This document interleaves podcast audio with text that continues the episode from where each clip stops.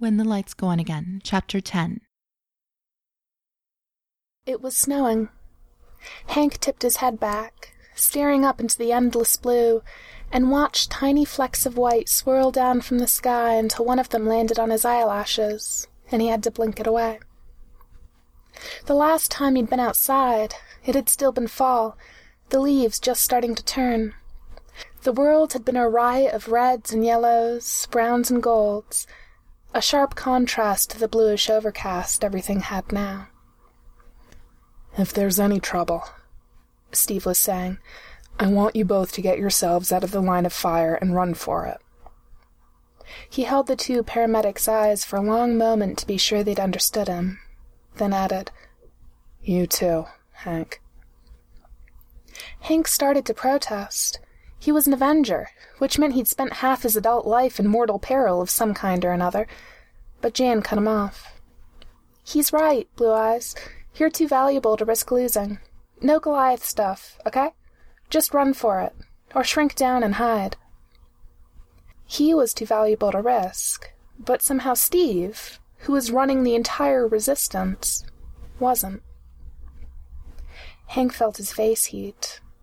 The paramedics were staring at him, he was sure.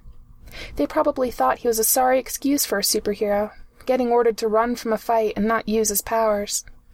He'd had to argue extensively just for the right to come along on this little field trip, insisting that there were chemical supplies he needed that he had to pick out himself. In the end, though, Hank was pretty sure Steve had only agreed to let him come to make him stop whining. After all, Spider-Man was a chemistry major and would have been perfectly capable of fetching whatever supplies Hank needed. Whining was selfish, especially since Tony probably hadn't even been above ground for 3 months, but he didn't actually care. Even though he was only tagging along on a supply run to a drugstore, rather than actually participating in a mission, at least he was outside, walking around, doing something. He had been poring over the data from the Argonian autopsy non-stop for the past 3 days, and he knew that he was missing things. He needed a break, to get out of the lab and burn off some energy so he could concentrate again. The sky was a strange purplish-gray, even more leaden than it normally looked when it snowed, and the city around them was dark, despite the fact that it was just afternoon. No cars moved in the streets, no streetlights were lit, and only a handful of buildings seemed to have lights on. The few people they passed hurried by, heads down, not looking at them. They passed an Argonian and 2 humans in warrior blacks keeping watch in East 51st Street, in front of St. Patrick's Cathedral, and Hank ducked his head, pulling his collar up and the fleece hat that had once been Vance's down, resisting the urge to make himself smaller literally, as well as metaphorically. None of the guards so much as glanced their way. 5 humans in street clothes seemed to pass beneath their radar, at least here, where there were no major strategic targets to protect. Steve's efforts as part of the resistance had been in costume, as had Jan's. In normal clothing, especially in scarves, hats, and heavy winter coats, they blended right in, as did Hank and the 2 civilians. It didn't particularly bother Hank that he didn't know their names. There were so many people in the Waldorf Astoria these days that it was impossible to keep track of things like that. He was pretty sure these 2, a young white guy and a short, pretty black woman, had been among the emergency personnel who had joined up after the attack on Penn Station, when word of the resistance had started to spread. They actually had a handful of people with medical training now, including one doctor who'd been a Navy reservist, and therefore not safe staying in the hospital cancer ward where he'd worked. What they didn't have were adequate medical supplies. The hotel's own stock of first aid items had run out quickly, and while medicine wasn't as in demand as food, pharmacies all over the city were running low on cold medication, Band-Aids, and other commonly used medical goods. And since medicine wasn't among the items the Argonians were shipping in through the S.H.I.E.L.D., they couldn't steal it. Of course, without ration coupons, they couldn't buy it above board, either. Luckily, there were 2 drugstore owners within walking distance who were willing to do business with them under the counter. One of them had been the victim of a robbery attempt a few years ago, when two teenagers hoping to steal prescription drugs had held him at knife point and then been stopped by Daredevil. The other was the wife of a man who'd been rescued from a ferry explosion by the Fantastic Four. Technically, the ferry had only exploded because a supervillain who'd been trying to kill Reed Richards had attacked it, but thankfully she was willing to overlook that. That didn't solve the issue of adequate medical equipment. As it was, several civilian refugees had had to be taken to city hospitals because they had medical conditions requiring treatment that no one at the hotel could provide, like kidney dialysis or 24-hour monitored care, but at least it meant they didn't have to revert to pre-20th century conditions and start cleaning wounds with alcohol from the Peacock Alley bar and cutting up sheets to make bandages. The pharmacy itself felt as deserted as the streets. There was a man behind the counter, but other than that, the store was empty. The shelves themselves were barren-looking, at least half the merchandise that would normally have been stocked just gone. And there was something else strange about them, too, though Hank couldn't quite pin it down.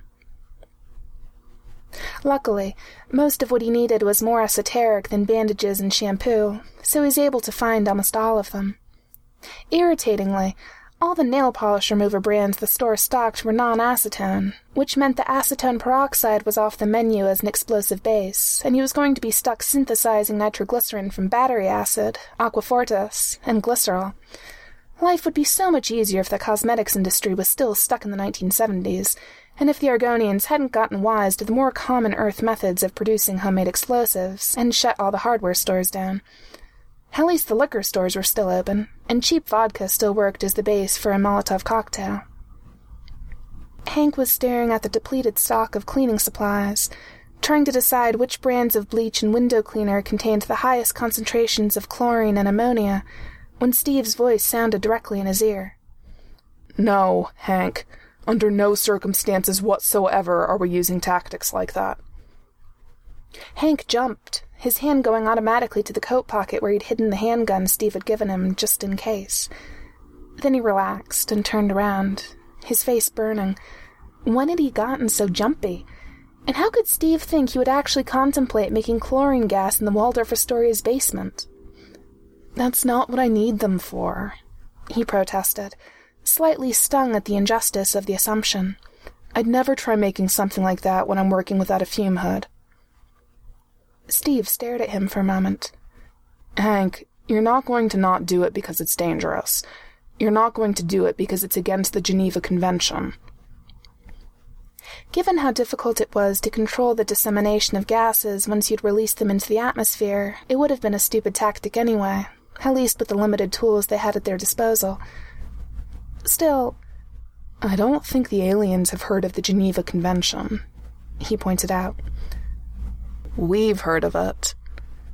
Steve's voice was level, calm, and completely uncompromising. "I need bleach as a disinfectant, and ammonia to make nitric acid, and I am under no circumstances going to mix them." Hank knew he sounded defensive, but he didn't really care.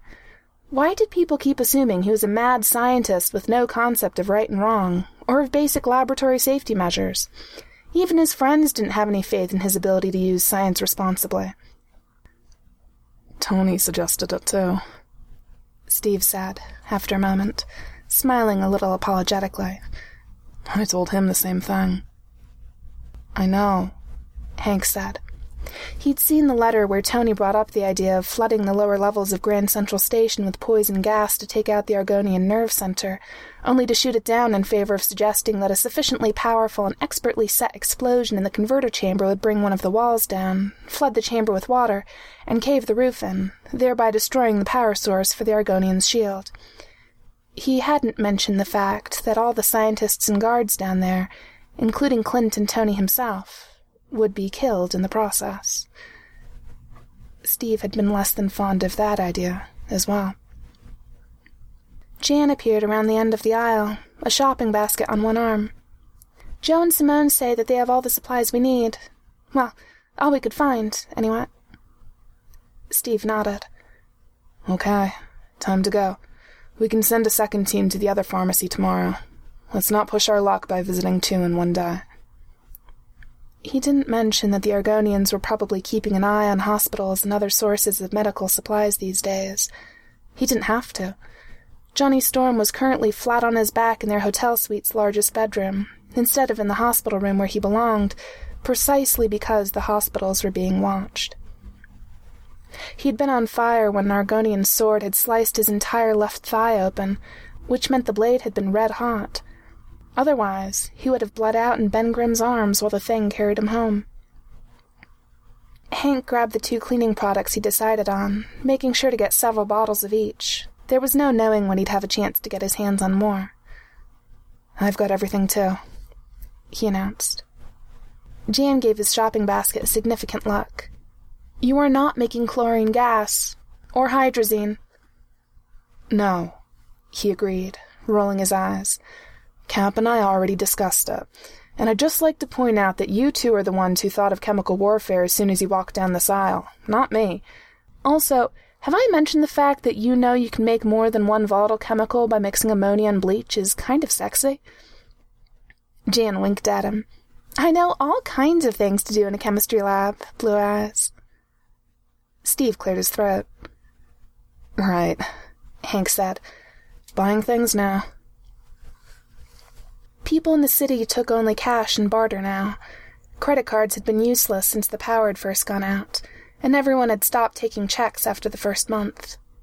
Their baskets of supplies cost them nearly $500 of Tony's money, more than twice what it would have before the shield had gone up, and Hank strongly suspected that the clerk was giving them a discount. Jan handed the cash over without complaint. "Thank you," the woman behind the register said, very quietly, "for what you people are doing. I used to read the fashion magazines during slow shifts." She added, "I've always liked your work, Miss Van Dyne, on the runway or off." Hank was caught off guard by a sudden surge of pride. The store clerk didn't seem to recognize Steve, but she knew who Jan was. That's when one of the front windows was smashed open, and a half-dozen Argonians, plus the two human guards from St. Patrick's, came pouring in. Hank only barely stopped himself from changing size, remembering at the last second to grab for the gun in his coat pocket instead. It caught on the fabric, and he yanked at it futilely for what felt like an eternity, but was probably less than a second, and then it was free. The clerk had thrown herself to the floor behind the counter, out of the line of fire, and Hank spared a moment to be grateful at least they weren't going to have to worry about hysterical bystanders getting in the way. Then he was the one throwing himself flat, as one of the human guards slashed at him with a sword. From the corner of his eye, he caught the flash of Jan's biochemical stingers, but he didn't dare turn to look. He had enough to do trying to keep himself in one piece. He kicked the guard's feet out from under him, missing the extra reach he normally had in fights desperately, and rose to one knee, bringing the gun to bear on the second guard. Then he froze. The man was bearing down on him, looking massive beyond what ought to have been possible. He had to be taller than Steve, and possibly wider, too, and Hank had never truly realized what a psychological advantage being the biggest person in a fight was before, and Hank could not move, couldn't make himself pull the trigger. The man about to slice him in half wasn't a robot, or an alien, or a monster. He was a human being. An ordinary person, not a crazy mass murderer in a costume who wanted to wipe out a city block or rule the world. They didn't kill people. They were supposed to be the good guys. There was a loud crack of a gunshot, and both Hank and the guard turned to see the female paramedic standing squarely in the middle of the aisles, holding her gun in a two-handed shooting stance obviously copied from television. Her bullet had gone wide. One of the Argonians turned as well, raising its plasma gun. Hank shot it. The gun jerked violently in his hand, not at all like an energy weapon, and the bullet hit the Argonian in the shoulder instead of in the center of his chest. Steve had warned him there would be a recoil, but he hadn't expected it. The guard's sword was swinging down towards his face. Hank threw himself sideways, firing again, and then the guard was on the floor, writhing and making choking sounds, and Hank was on his feet again. He glanced around, heart hammering so hard he could barely breathe, to find that the fight was already over. One of the Argonians was still standing, but it, No, there was no sign of an organic tail barb, so it was a male. He was clawing at his eyes with both hands, the fur on his face singed black by Jan's stinger blasts. The one Hank had shot was on her knees, head bowed, clutching at her bleeding shoulder, a snarl on her face. All of the others, humans included, were on the ground, unconscious or dead. One of the Argonians had a pair of bullet wounds in its chest, blood staining its black uniform even darker. The female paramedic hadn't missed the second time she'd fired her gun. Or the third. "Someone grab the clerk," Steve ordered. "We need to run. Escape Plan C." That meant splitting up and finding their own ways back to the hotel. It put each of them in more individual danger, but would make them harder to track.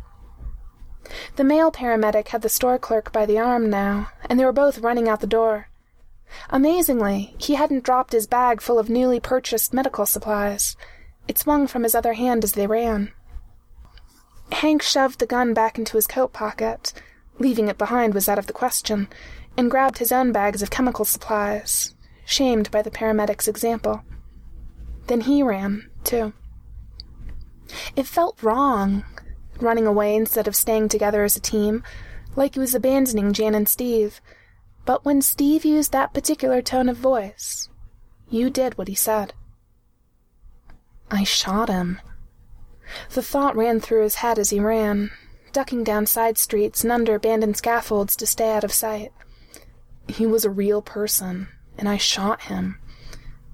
Except he almost hadn't. He'd frozen, and someone with steadier nerves had had to come to his rescue. Someone who wasn't even a superhero, wasn't even a policeman. She'd probably never been in a real fight before, but she had reacted faster than he had. Not only was he not doing a superhero's job anymore, he could barely do a normal person's job. No wonder Jan and Steve wanted him to stay in the lab. The human laborers made a great deal of noise as they worked. Not through carelessness, but because it was impossible to dismantle some of the larger pieces of equipment in silence. Even larger, stronger Argonian warriors would have been hard-pressed to do such a job quietly, were such labor not beneath them. Ismud bent over yet another of the seemingly endless sheets of technical drawings that had become his life these days, did his best to ignore them, but even the intrinsic interest of the task at hand couldn't distract him from the significance of the flurry of activity around him. The situation in the nuclear research area had finally become too dire for even Arch-Captain Mamitu to ignore any longer. 4 of the human physicists had died, and nearly all of those who remained were ill, save for 1 or 2 of the abnormal superpowered humans whose unusual physiology appeared to protect them from the effects of radiation.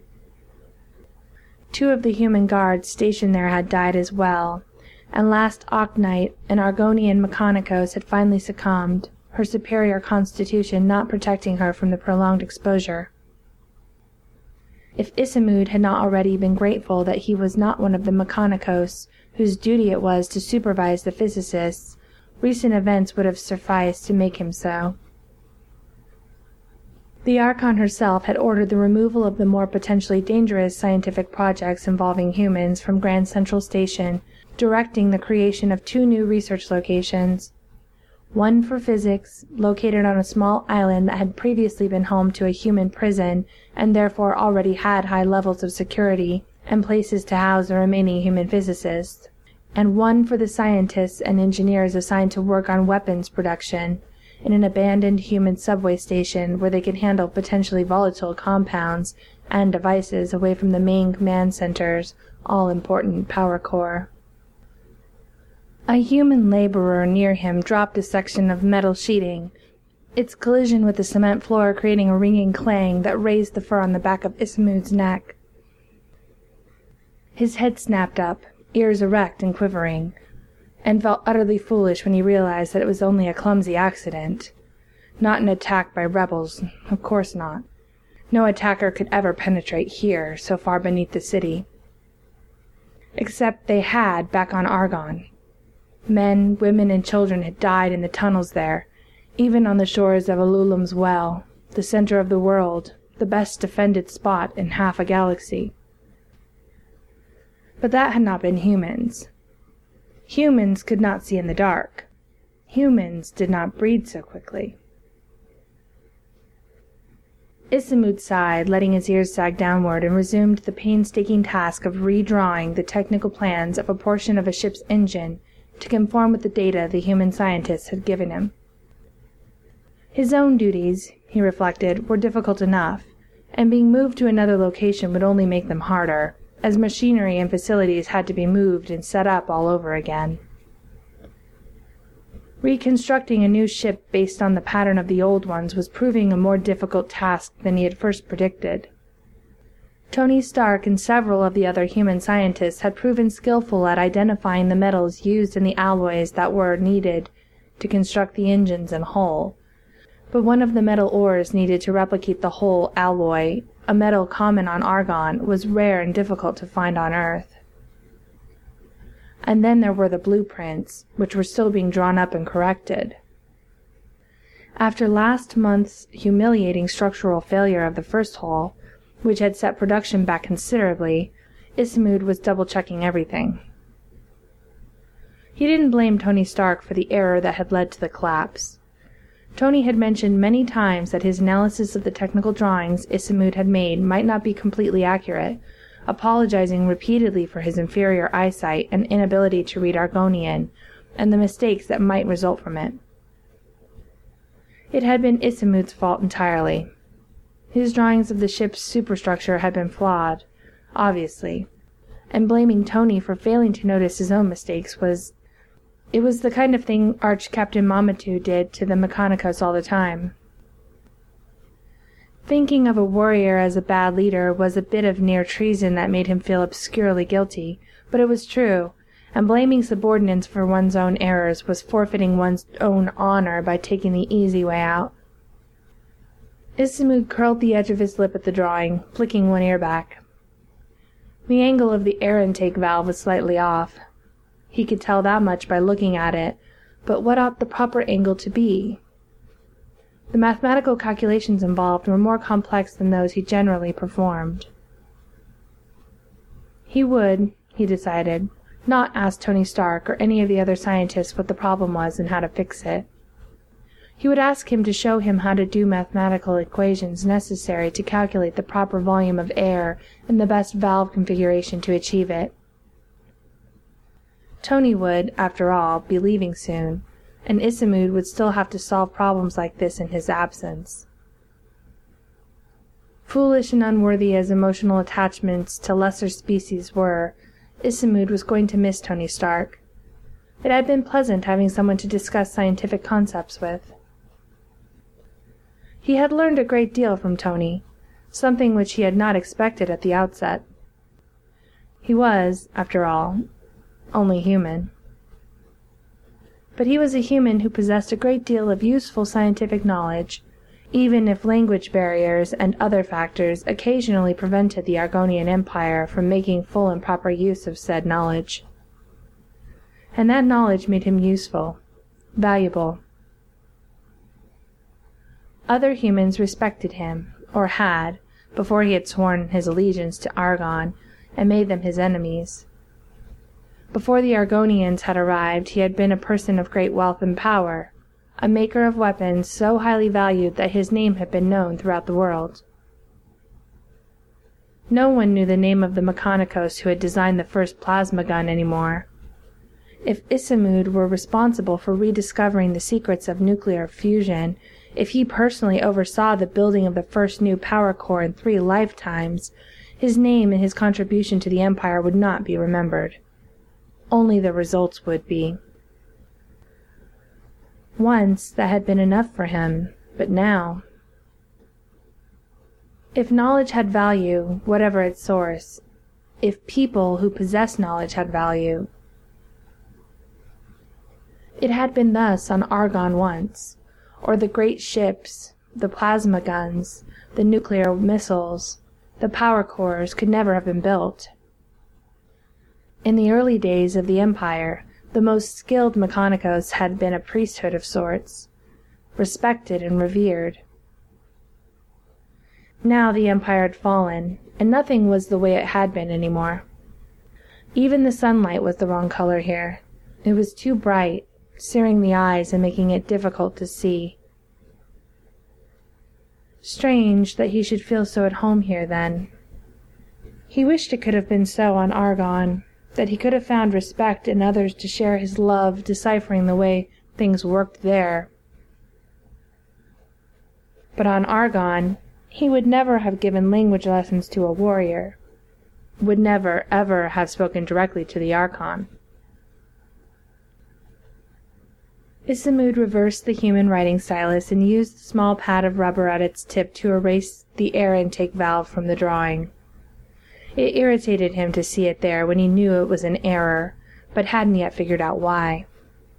Better to leave the spot blank, and to complete the design properly later.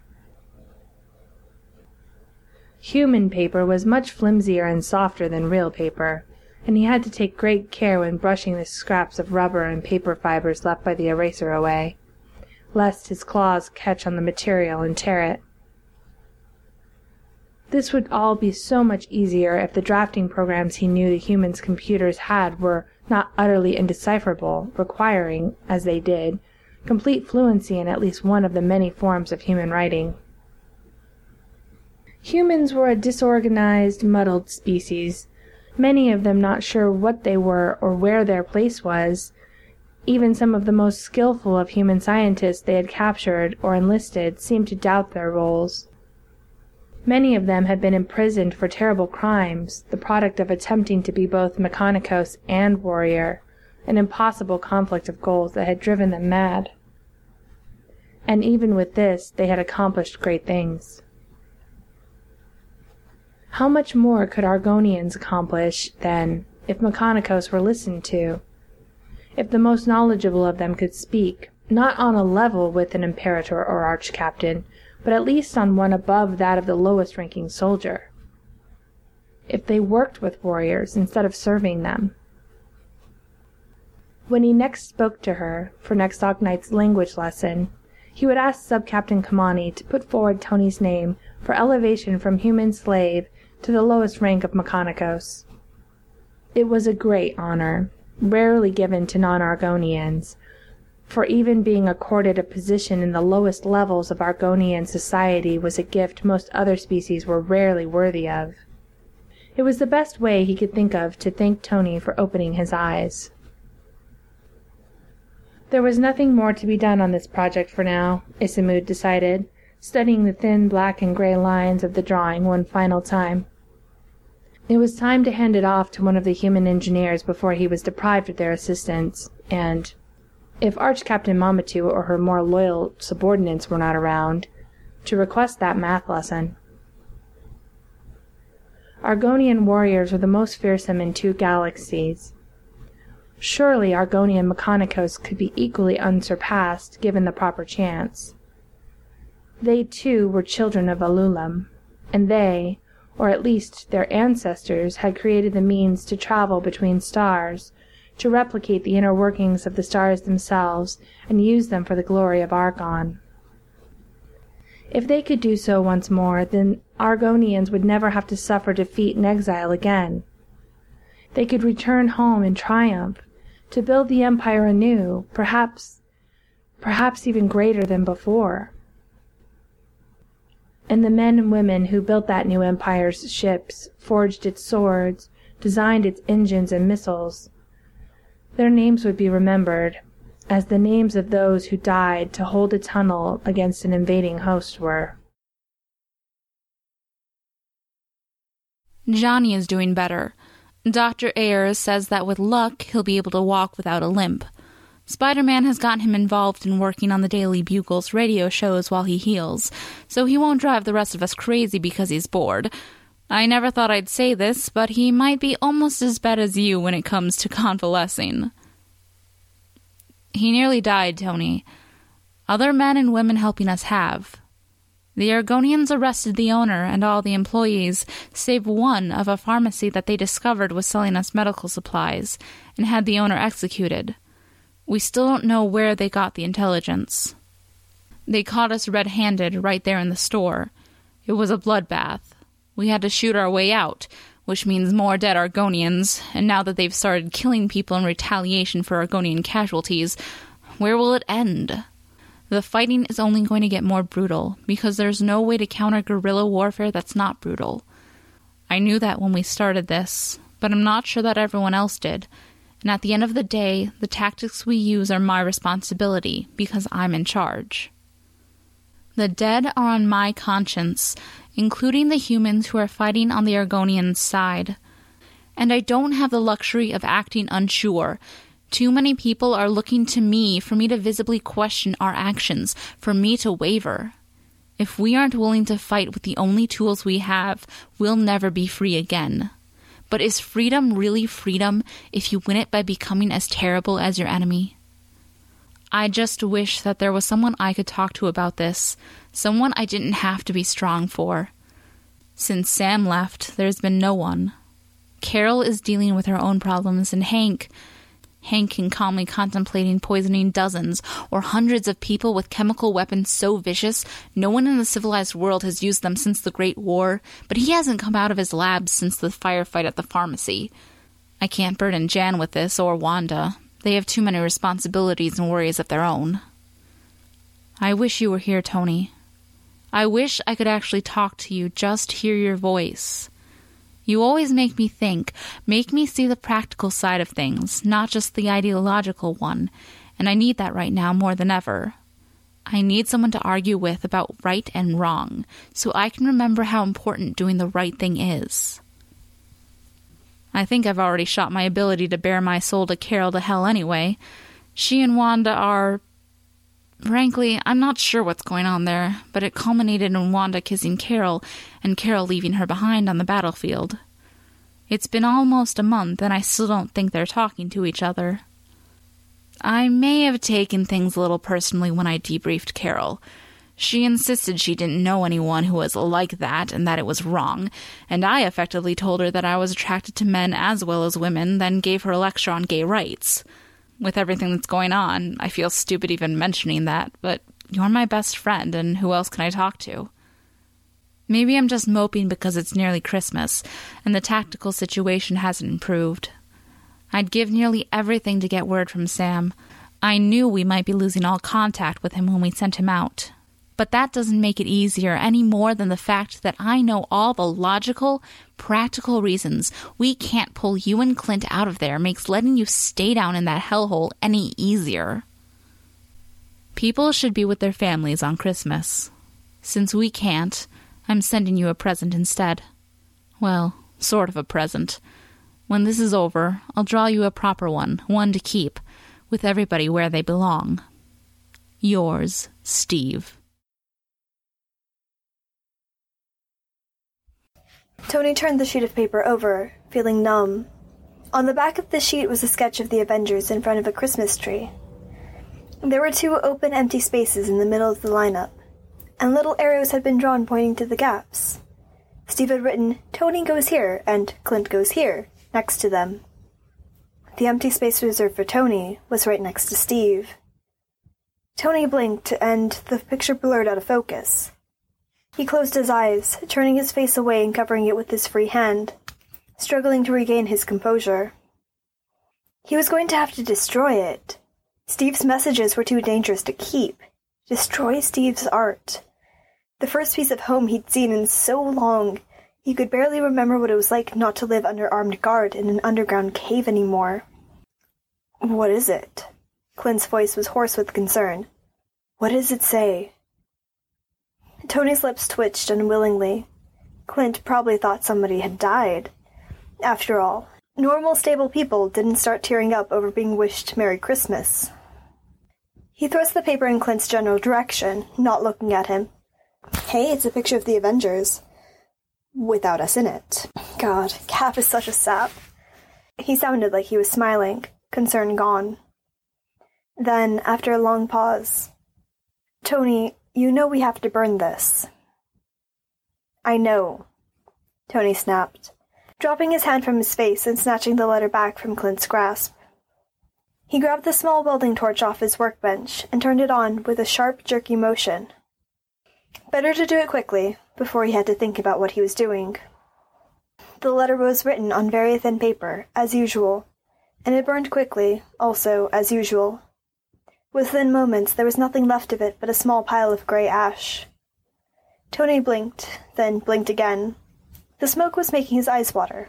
Clint, watching, said nothing. "There," Tony announced. "No more evidence." He turned away, suddenly feeling very naked under Clint's silent gaze, and poured himself a cup of coffee from the thermos Ismud had started leaving on his workbench in the morning. He couldn't muster the energy to feel guilty about the preferential treatment at the moment. The lukewarm coffee splashed unevenly into the cup, and he realized that his hands were shaking. He shifted his body slightly, shielding the cup from Clint's gaze, not wanting to answer whatever Clint might have to say if he noticed. Did Jan bring any salt? His voice sounded calm to his own ears, controlled. At least he could control something. Clint handed over a single, small white paper packet. "I hate it here," he said flatly, voice empty of inflection. Tony tore the salt packet open and poured the contents into his coffee cup, then drank half of it in one long swallow. It tasted strange, but it was better than licking salt off his hands like a drug addict. "That's just weird," Clint observed. He smirked at Tony, though it was obvious his heart wasn't really in it. "Better than looking like a junkie," Tony said, deliberately snide, hoping that Clint would take the hint and leave him alone. "Well, I guess you'd know, since that Mechanicos can apparently bribe you into doing his bidding with caffeine." Tony suppressed a flinch and stared into his disgusting, salty coffee. He was being ridiculous. Clint was just acting like a bastard. It came naturally to him. He didn't actually mean it. Connors and Gruenwald did, along with most of the other non-supervillain scientists in the place, and some of the supervillains, too. They had every reason to do so, and Tony wasn't entirely certain that they were wrong anymore. Of course they believed the worst of him. When had he ever given them a reason not to? If he were honest with himself, their contempt for him was probably deserved. It wasn't as if he were trustworthy. After all, he'd been lying to them about Iron Man's identity for years, or even a particularly good man. And now he was actively collaborating with the enemy. Oh, he could tell himself that he needed to keep up his cover, or he'd be of no use as a spy. But he'd survived months in Afghanistan without giving in to the terrorists who'd held him. He'd withstood torture then, to avoid letting his weapons fall into the wrong hands. This time, he'd built weapons of mass destruction for his enemies willingly. Even if the end goal was to bring the Argonians down with him, they were still out there fighting with weapons he had built and repaired for them.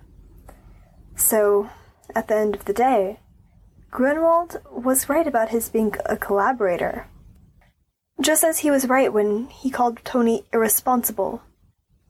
Tony had been called a lot of things over the years. Irresponsible, arrogant, a slut, a drunk, a spoiled rich boy, a war profiteer. The fact that the people making the criticisms hadn't liked him didn't make their words any less accurate. Surely if he'd just been a little smarter, a little better prepared, he would have found a way to avoid having to surrender, found a better way to fight them. This way was going to cost too many other people their lives. "I'm not the one wearing their uniform," Tony told Clint, tone as sarcastic and biting as he could make it. "Just be grateful they've kept you on Central Command guard duty, according to that Mechanicals. Sub-Captain Kamani wants to transfer you to her command and deploy you in the city, suppressing resistance." Clint stiffened visibly, looking sick. "She's not. Arch-Captain Mamitu hates her. She'd never let anyone be transferred out of her command into Kamani's. Even a human. She's seen you practicing with that sword." Tony nodded at the curved Argonian short sword at Clint's hips. "Apparently, it impresses her. Luckily for you, protecting the infrastructure here is their first priority." Clint wasn't a fencer, but no one who'd been trained by Steve in hand-to-hand combat was going to disgrace themselves in a fight, no matter what the weapon. "Well, my first priority is keeping an eye on you, and keeping the lines of communication open with Jan." Clint was glaring at him now, arms folded like a shorter, slightly younger, significantly less intimidating version of Steve. Otherwise, what good are you as a spy? I'm doing a negligible amount of good here anyway. Tony waved a hand at the closest workbench, which was covered in his latest project, subjecting metal alloys to stress tests to determine if they could be used in Argonian spaceship hulls. You'd be safer if you were somewhere else. Because of Tony, the Argonians were significantly closer to regaining nuclear capacity. Because of him, they had functional missiles that could work in vacuum again, thanks at least in part to his work. They had the more damage of their spaceships almost completely repaired, and had begun building a new one, which would be complete in every way save for its power core, which they still couldn't duplicate, and never would if Tony had anything to do with it, in only a few months. All Tony had to show for his undercover efforts was some basic information on their weapons and shield that he had slipped out to Steve, a half-finished pair of jury-rigged repulsor gauntlets, currently disassembled and hidden around his work area. He had scavenged the parts from various projects Ismud had given him, one tiny component at a time, and he still lacked several vital parts to make them fully functional.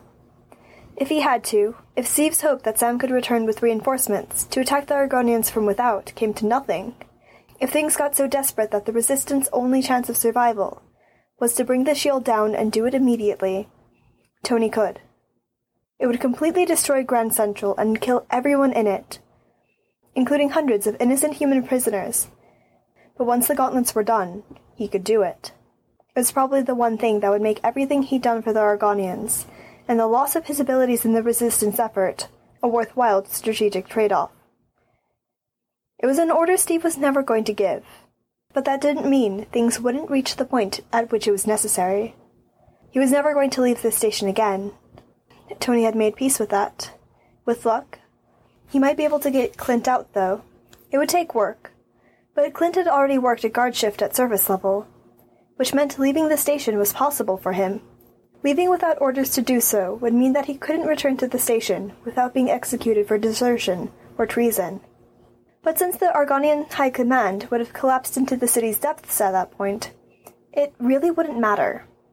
Yeah, but I'm more useful here. Plus, Cap would kill me if I left you alone down here. Clint offered Tony a bright, deliberately obnoxious smile.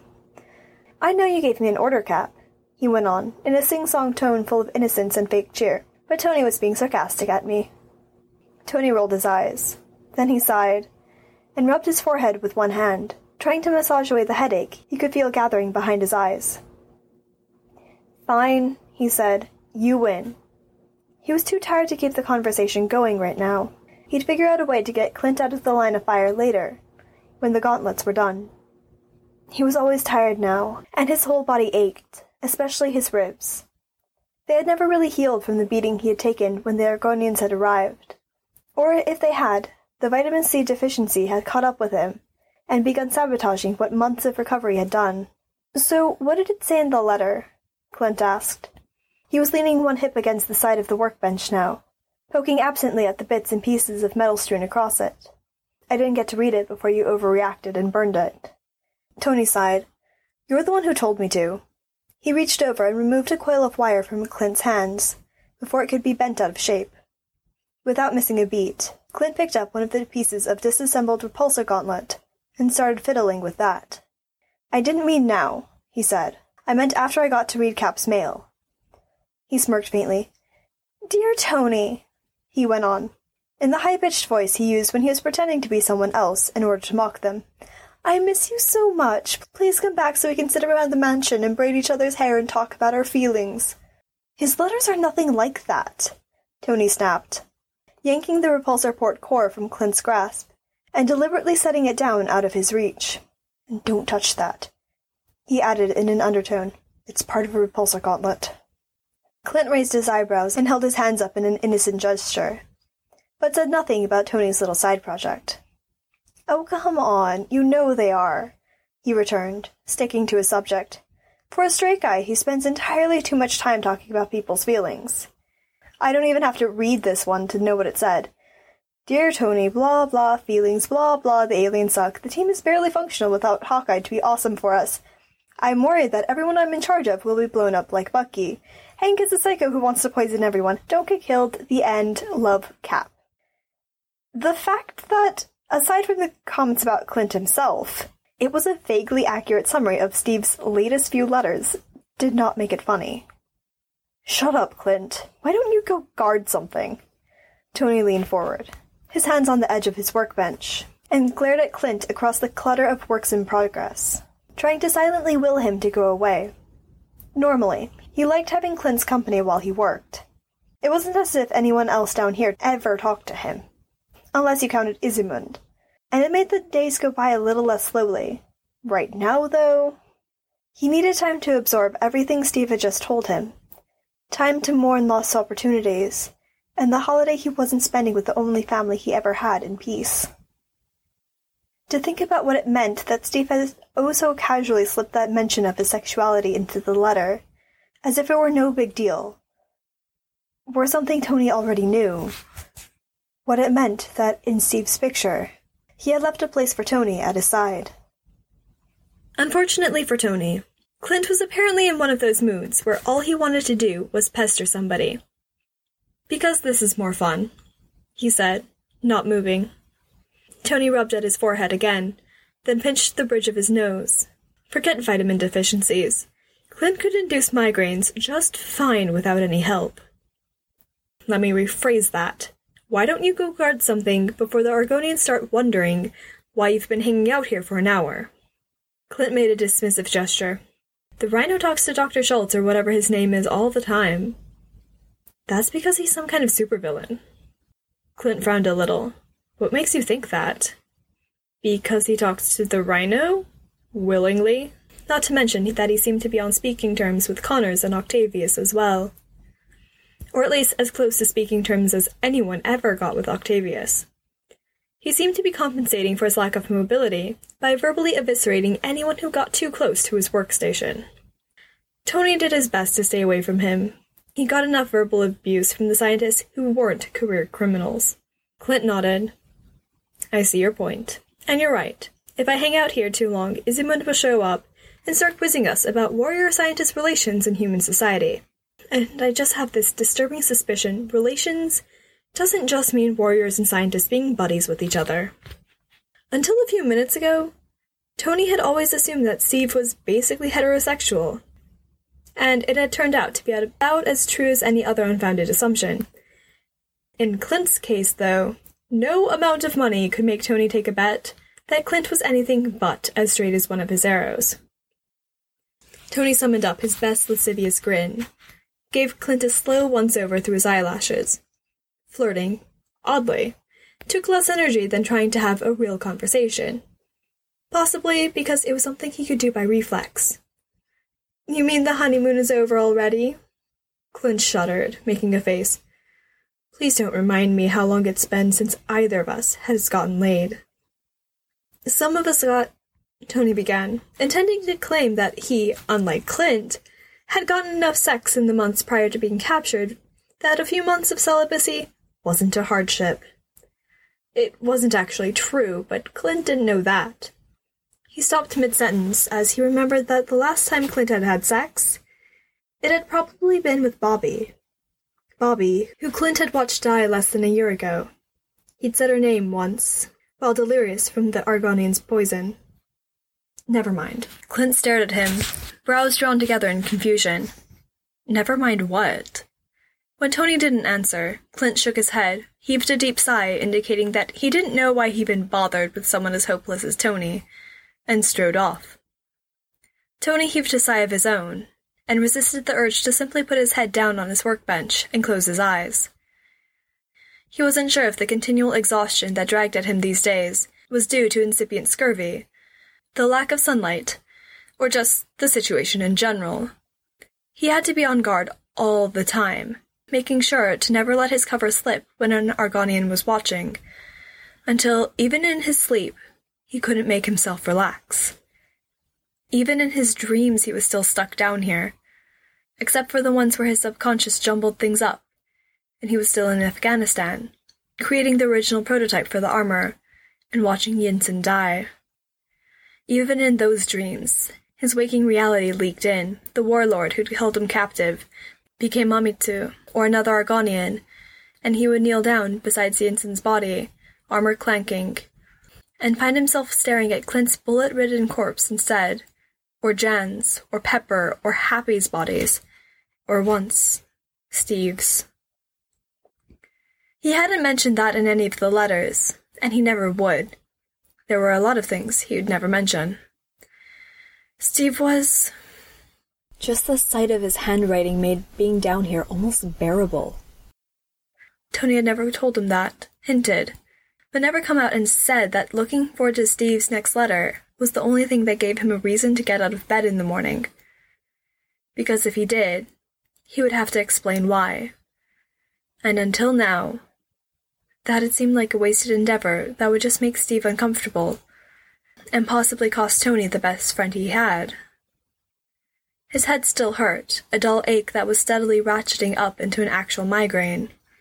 He hadn't gotten one of those since he healed up from the last round of concussions. The converter room's just this side of dim lighting was starting to hurt his eyes, and combined with the headache, it was disturbingly reminiscent of a hangover.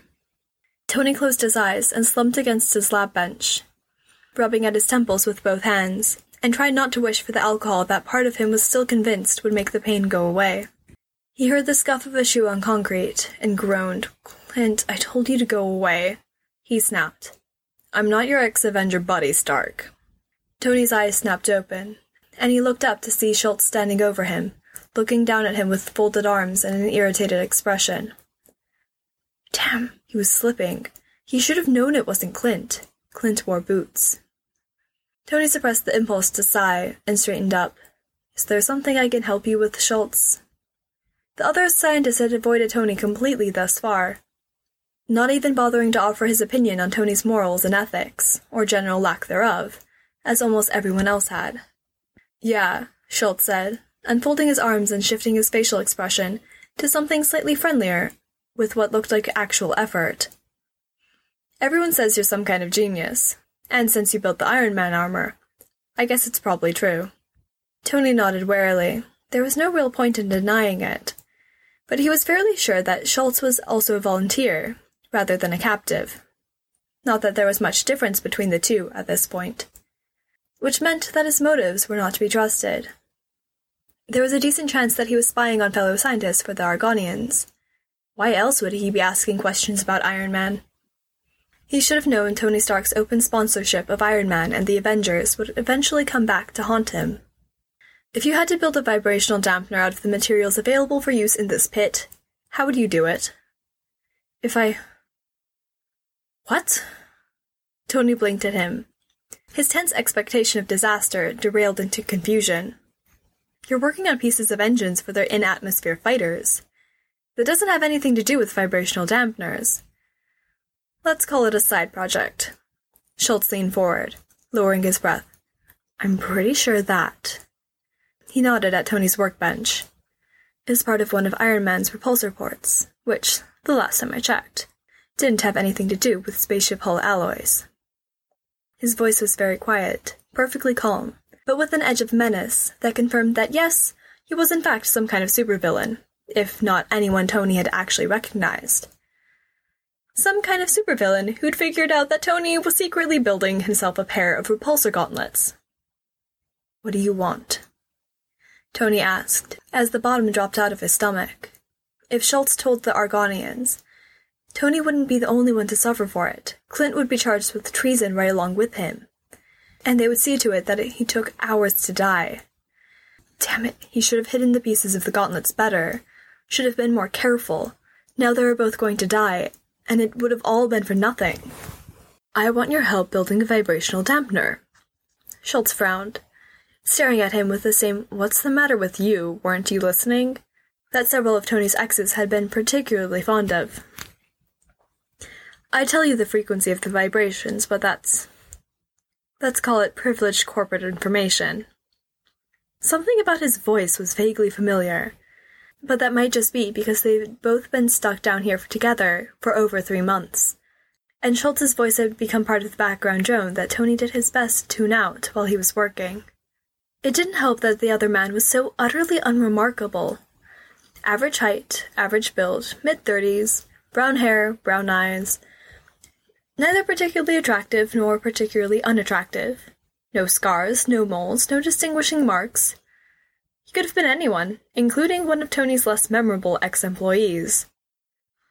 Tony racked his brain anyway, and came up with an utterly frustrating nothing. If he knew who the man was, he'd know how to deal with him, how to manipulate him. As it was, the best thing he could think of to say was, "Why? Why do you need one? Why aren't you turning me in?" He wasn't sure himself which question he was really asking. "Because I'm not going to tell the alien fox things about your little side project. Which means you owe me one." Tony blinked. Well, that was direct. Then again, Schultz's main source of human conversation over the past few months had been the rhino, which probably left one out of practice at things like subtlety. "And how do you know I'm not going to tell them about yours, whatever it is?" He tried to match his Schultz quietly threatening tone and, judging by the way the other man's jaw tightened, succeeded. "Because you used to fund the Avengers. People like that don't sell all their humans out to the aliens." The flat statement was as much a challenge as an explanation, and Tony wondered if it rankled for the man to admit that anyone connected to the Avengers had any good qualities. "Look, just a couple suggestions would help." He offered Tony a half-smile, adding, "Come on. I wouldn't rat you out anyway. I owe you one for testing Alexei for radiation poisoning. Plus, if they have a reason to suspect one of us, they'll start taking a closer look at all of us." Tony found himself nodding. It was a good point. It served them all well to keep their heads down. "Give me a few hours to think about it, and I'll see what I can come up with." It wasn't as if he had any choice. Schultz had him over a barrel, and they both knew it. "You still haven't told me why you need it." Schultz smirked nastily at him. "You think your Avenger friends are the only ones who want the aliens gone? The people who really run this city are losing business every day they're here. Who do you think's been supplying Captain America's resistance with guns?" He left while Tony was still trying to think of an adequate reply, Argonian issue gray lab coat flapping behind him. So, the Kingpin had people down here as well. He shouldn't have been surprised, really. The Kingpin generally had people everywhere. Wonderful. Now he got to look over his shoulder twice as often, and tried to sleep with the knowledge that his cover would be blown the moment Wilson Fisk decided that Tony and Clint were more useful to him captured and dead. He had to complete the gauntlets before that happened, before Schultz sprung whatever piece of sabotage he was planning. Because chances were, he wasn't going to give Tony and Clint a heads up. Before he brought the wrath of the Imperator down on them all at the Kingpin's behest, he had been stalling, Tony realized, working more slowly than he could have. He should have started working on the gauntlets earlier, much earlier. It ought to have been the first plan in his mind from the moment he realized he'd been put in the same chamber as the S.H.I.E.L.D. He'd known from the start he was in a position to take out the Argonian's power source and the best part of their defenses in a single blow, and had wasted time passing handfuls of mostly useless information to Steve. He didn't want to die. More than that, he didn't want to be responsible for the deaths of everyone imprisoned down here with him. He didn't want to die with the blood, suffering, and death of hundreds on his hands. He also didn't have a choice. Looked at objectively, the life of one man, or even several hundred men, was nothing compared at all to the fate of all humanity. Tony picked up the half-finished propulsor port, and started carefully winding another layer of wire around the main ring. It wouldn't be as solid as a ring of metal cast specifically for the task would be, but it only had to be fired a handful of times. It was ironic, really. He had said nothing to Steve about how he really felt about him. Spent years trying to never let his feelings go beyond friendship, and now that he'd been forced to realize how much the other man truly meant to him, now that he knew there was a chance Steve might be capable of someday returning his feelings after all, it was too late to do anything about it. He was never going to see Steve, or anyone else he loved, again. Good evening, New York! Coming at you live from an undisclosed location in Manhattan, this is Daily Bugle Free Radio. I'm your new temporary celebrity host for the evening broadcast, Johnny Storm, better known to the ladies as the Human Torch. In a break from our usual procedure, we're going to be playing you some music in addition to reading you depressing news stories about aliens. But first, some news stories about aliens. Take it away, Ben Urich. Thank you, Johnny. The ongoing conflict between Argonian forces and the human resistance movement has escalated in the wake of the Argonian execution of Jacqueline Kurtzberg, a pharmacy owner whose drugstore was discovered to be selling supplies to members of the resistance. 2 of Mrs. Kurtzberg's employees are still being detained by the Imperator's troops after being arrested earlier this week by Argonian security forces under the command of Sub-Captain Zarek. A wave of retaliatory attacks has spread across Manhattan and the Bronx, similar to the outbreak of violence that followed the execution of New York City police officer Sumarek this fall, ranging from anti-Argonian slogans spray-painted on walls and bricks thrown at patrolling Argonian troops, to the brutal execution of a human security guard working for the Imperator. Security forces under Sub-Captains Zarek and Kamani have suppressed the outbreaks with brutal force, leading to the deaths of over a dozen people from plasma burns. Stay tuned for more news at the half hour. Thank you, Ben. And I'd like to take a moment to let the families of Mrs. Kurtzberg and her employees know that the Fantastic Four and the Resistance, value and honor their bravery and sacrifice. I probably wouldn't still have 2 legs if she hadn't been willing to sell us medical supplies, so I'd like to thank her. And, right. We were going to play music, weren't we? Okay, first up, courtesy of my iPod, is Let's Get It Started by the Black Eyed Peas. Just to make it clear for posterity, we don't actually have permission to play any of these, and no one is getting any royalties. So if anyone from the RIAA is listening, I know you guys aren't going to let a little thing like aliens taking over the world stop you from suing people, so you can send all your lawyers to the Baxter Building. It's the one with the giant force field around it that's been under siege by the Argonians for 4 months. What the hell? How do you get this stupid thing? That button right there. What button? I don't know. Oh, okay. Let's get it started in here. And the bass keeps running. In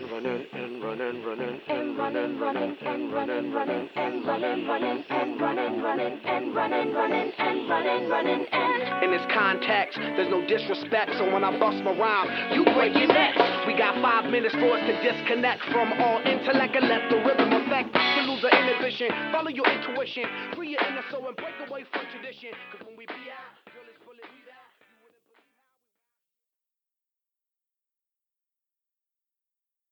Chapter 11. They're what? What do you mean they're moving you?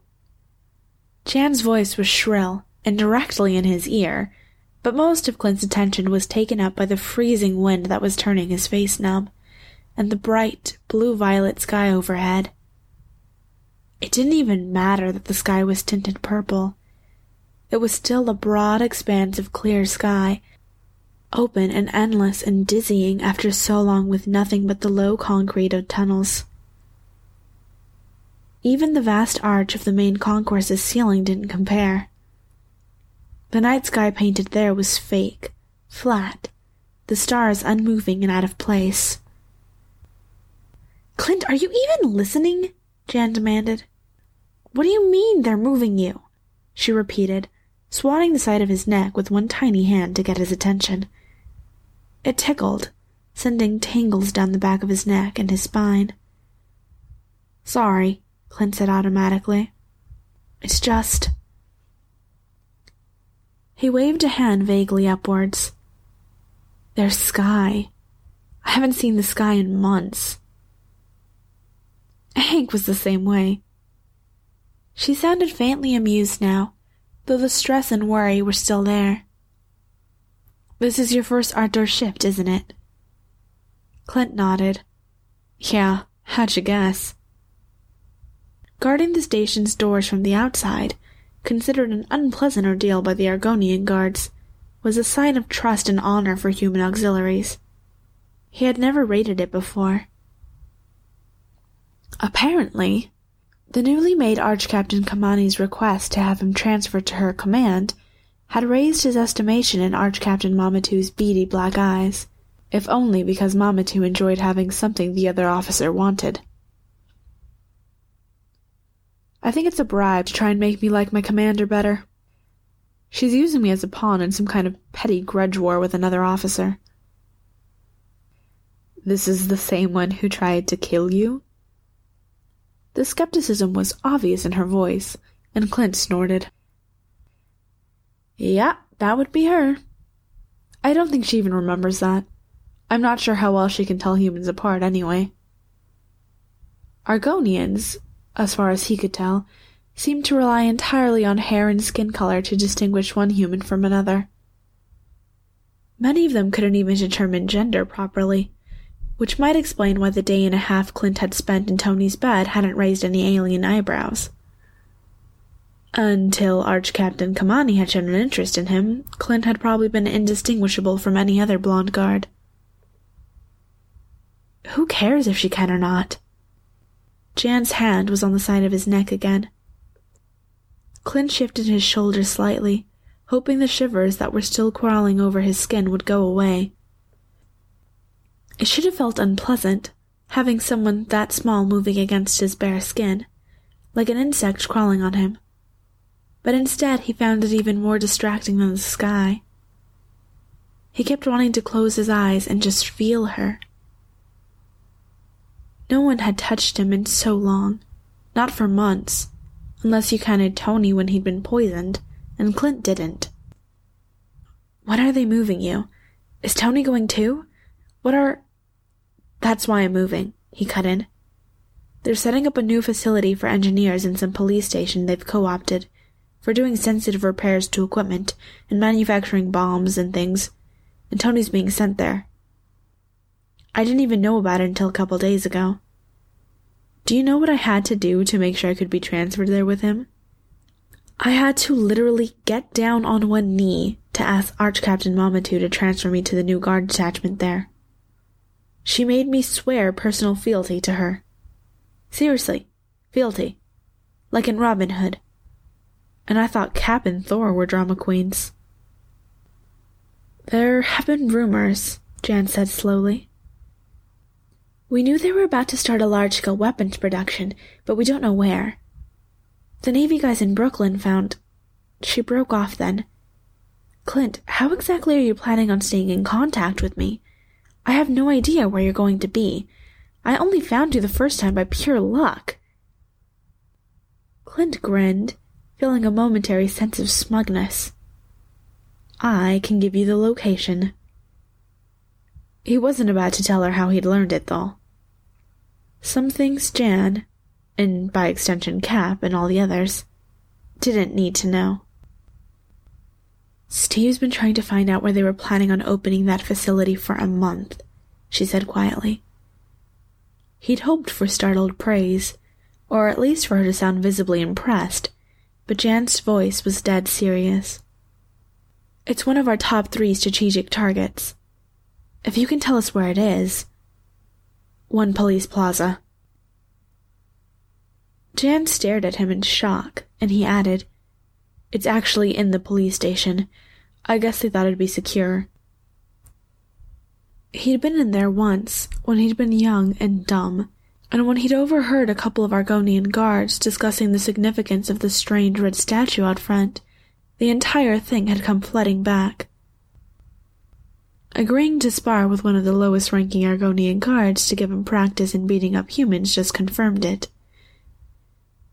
It had also been humiliating, because Clint had had to let him win repeatedly in order to keep him in a good mood, while still fighting just well enough to be entertaining. It's not as big as this facility, not as heavily defended either. I think they're relying on the fact that almost no one knows the station is there to keep it secure. Clint, that's...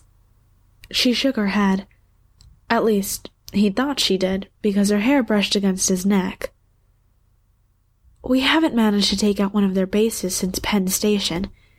If you think we have a chance against this one, it would be the biggest blow we've struck since the military operation in Brooklyn blew up Clark Street and Borough Hall. The Clark Street and Borough Hall stations were the first stations on most of the subway lines into Brooklyn. Rendering them impassable had, combined with the sabotage of Manhattan Bridge, essentially cut off all subway access to the lower half of Brooklyn, massively restricting the Argonians' ability to operate there. Brooklyn had become almost as unpopular a duty station as Hell's Kitchen these days. You had to walk around above ground to get anywhere, and military snipers lurked on the upper floors of buildings, waiting to pick Argonian patrols off one by one. The resistance was making progress. Clint told himself that every day. Eventually, the Argonians would have to be worn down enough, would have lost enough men, that they would give up and leave. When it came to a war of attrition, after all, humans had 6 billion people, and the Argonians... Well, he actually didn't know how many of them there were, but it couldn't be more than a couple million. Maybe less than a million.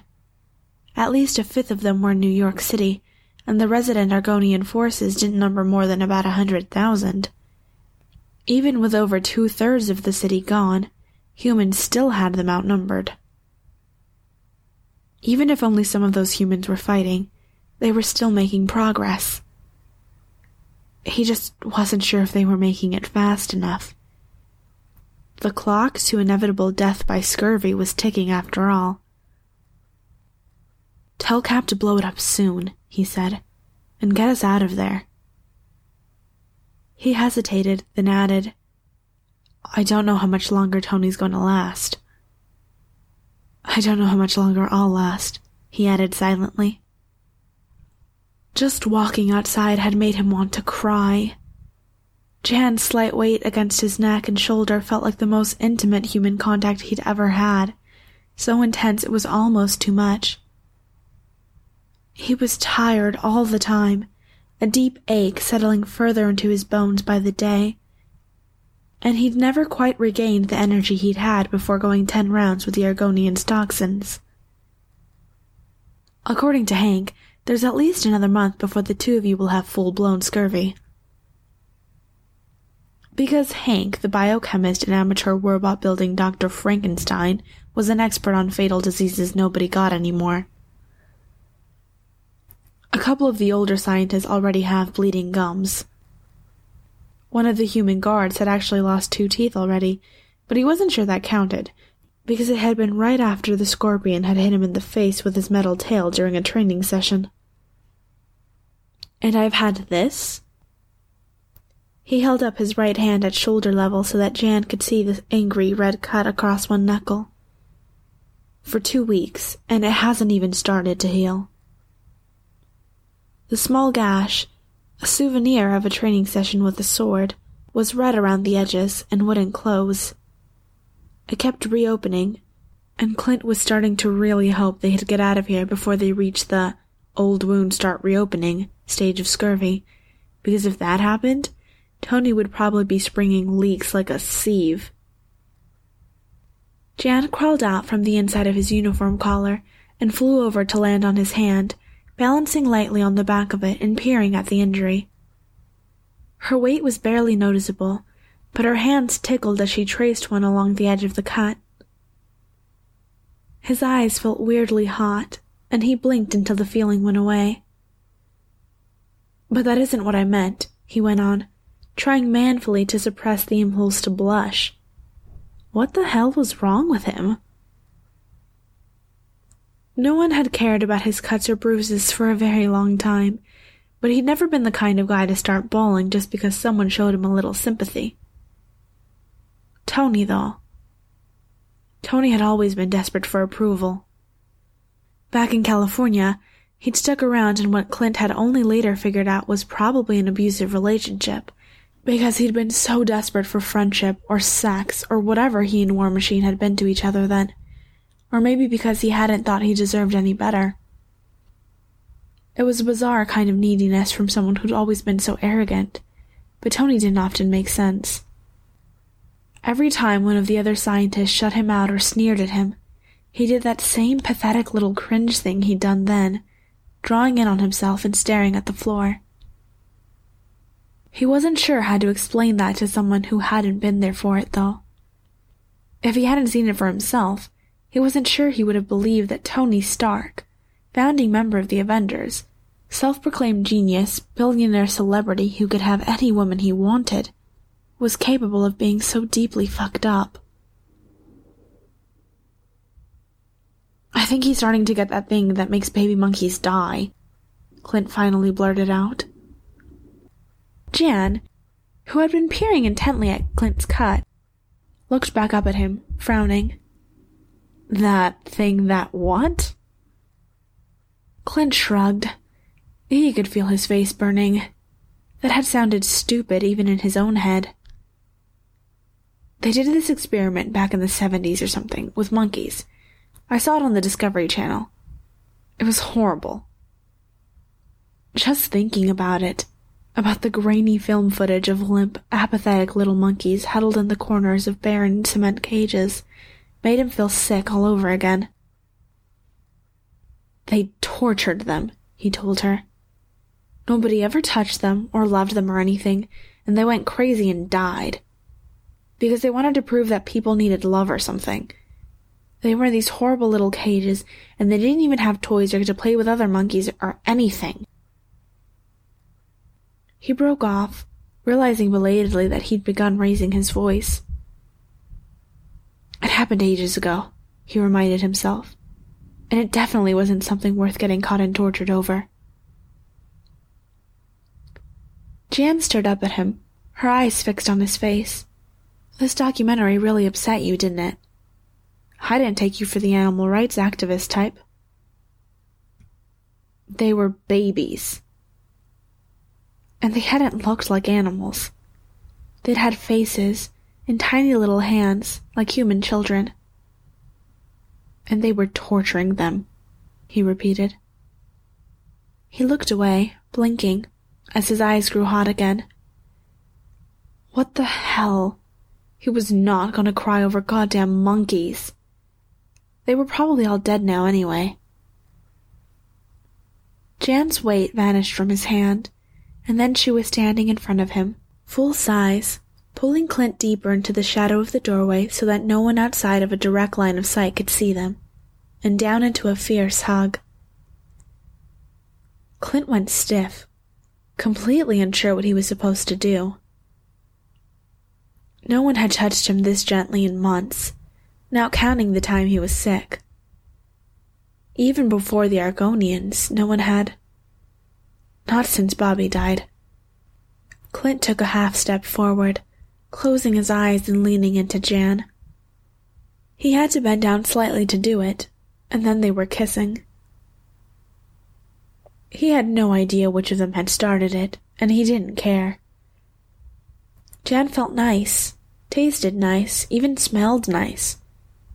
Not like chemicals or metalworking or the Argonian's strange, musty, sweet fur smell. Then Jan turned her face away, breaking the kiss, and Clint heard himself make a pathetic little sound of protest. I shouldn't have done that. Clint opened his eyes, blinking at Jan. He probably ought to let go of her, he thought, but he couldn't make himself do it. No, he agreed, hugging her even harder and burying his face in her hair. Probably not. I really shouldn't have done that. Jan's hands closed gently around his wrist, and she began attempting to disentangle herself from his grasp. Clint, let go. Clint didn't do anything to women that they didn't want, even hug them, so he released his hold on her and took a couple steps back, suddenly realizing how cold it was out here in nothing but standard-issue blacks. Argonians never wore winter coats. They didn't need to. They had fur. Jan wore nothing but skin-tight black and red, covering her from ankles to wrists, and had to be even colder than he was. She stood there, arms wrapped around herself, staring at Clint as if she'd never seen him before. I have to go now, she blurted out. I'll tell Cap about the change in location. She started to reach for him, then abruptly pulled her hand back. We'll get you out, Clint, you and Tony. I promise. Just hold on a little longer, okay?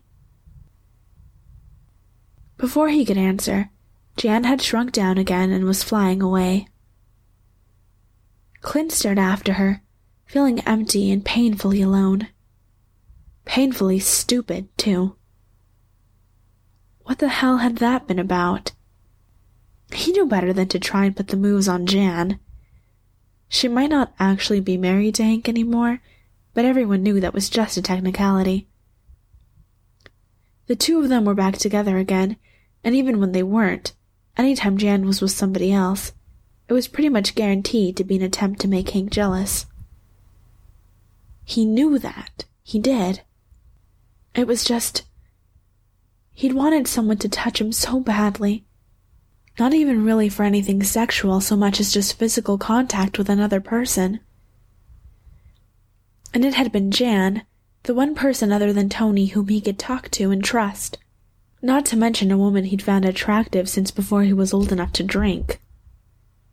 It was a good thing he and Tony had to stay on guard and try to look casual around one another, because otherwise Clint would probably be cuddling up to him like he was a teddy bear, and that was something that he would never be able to live down.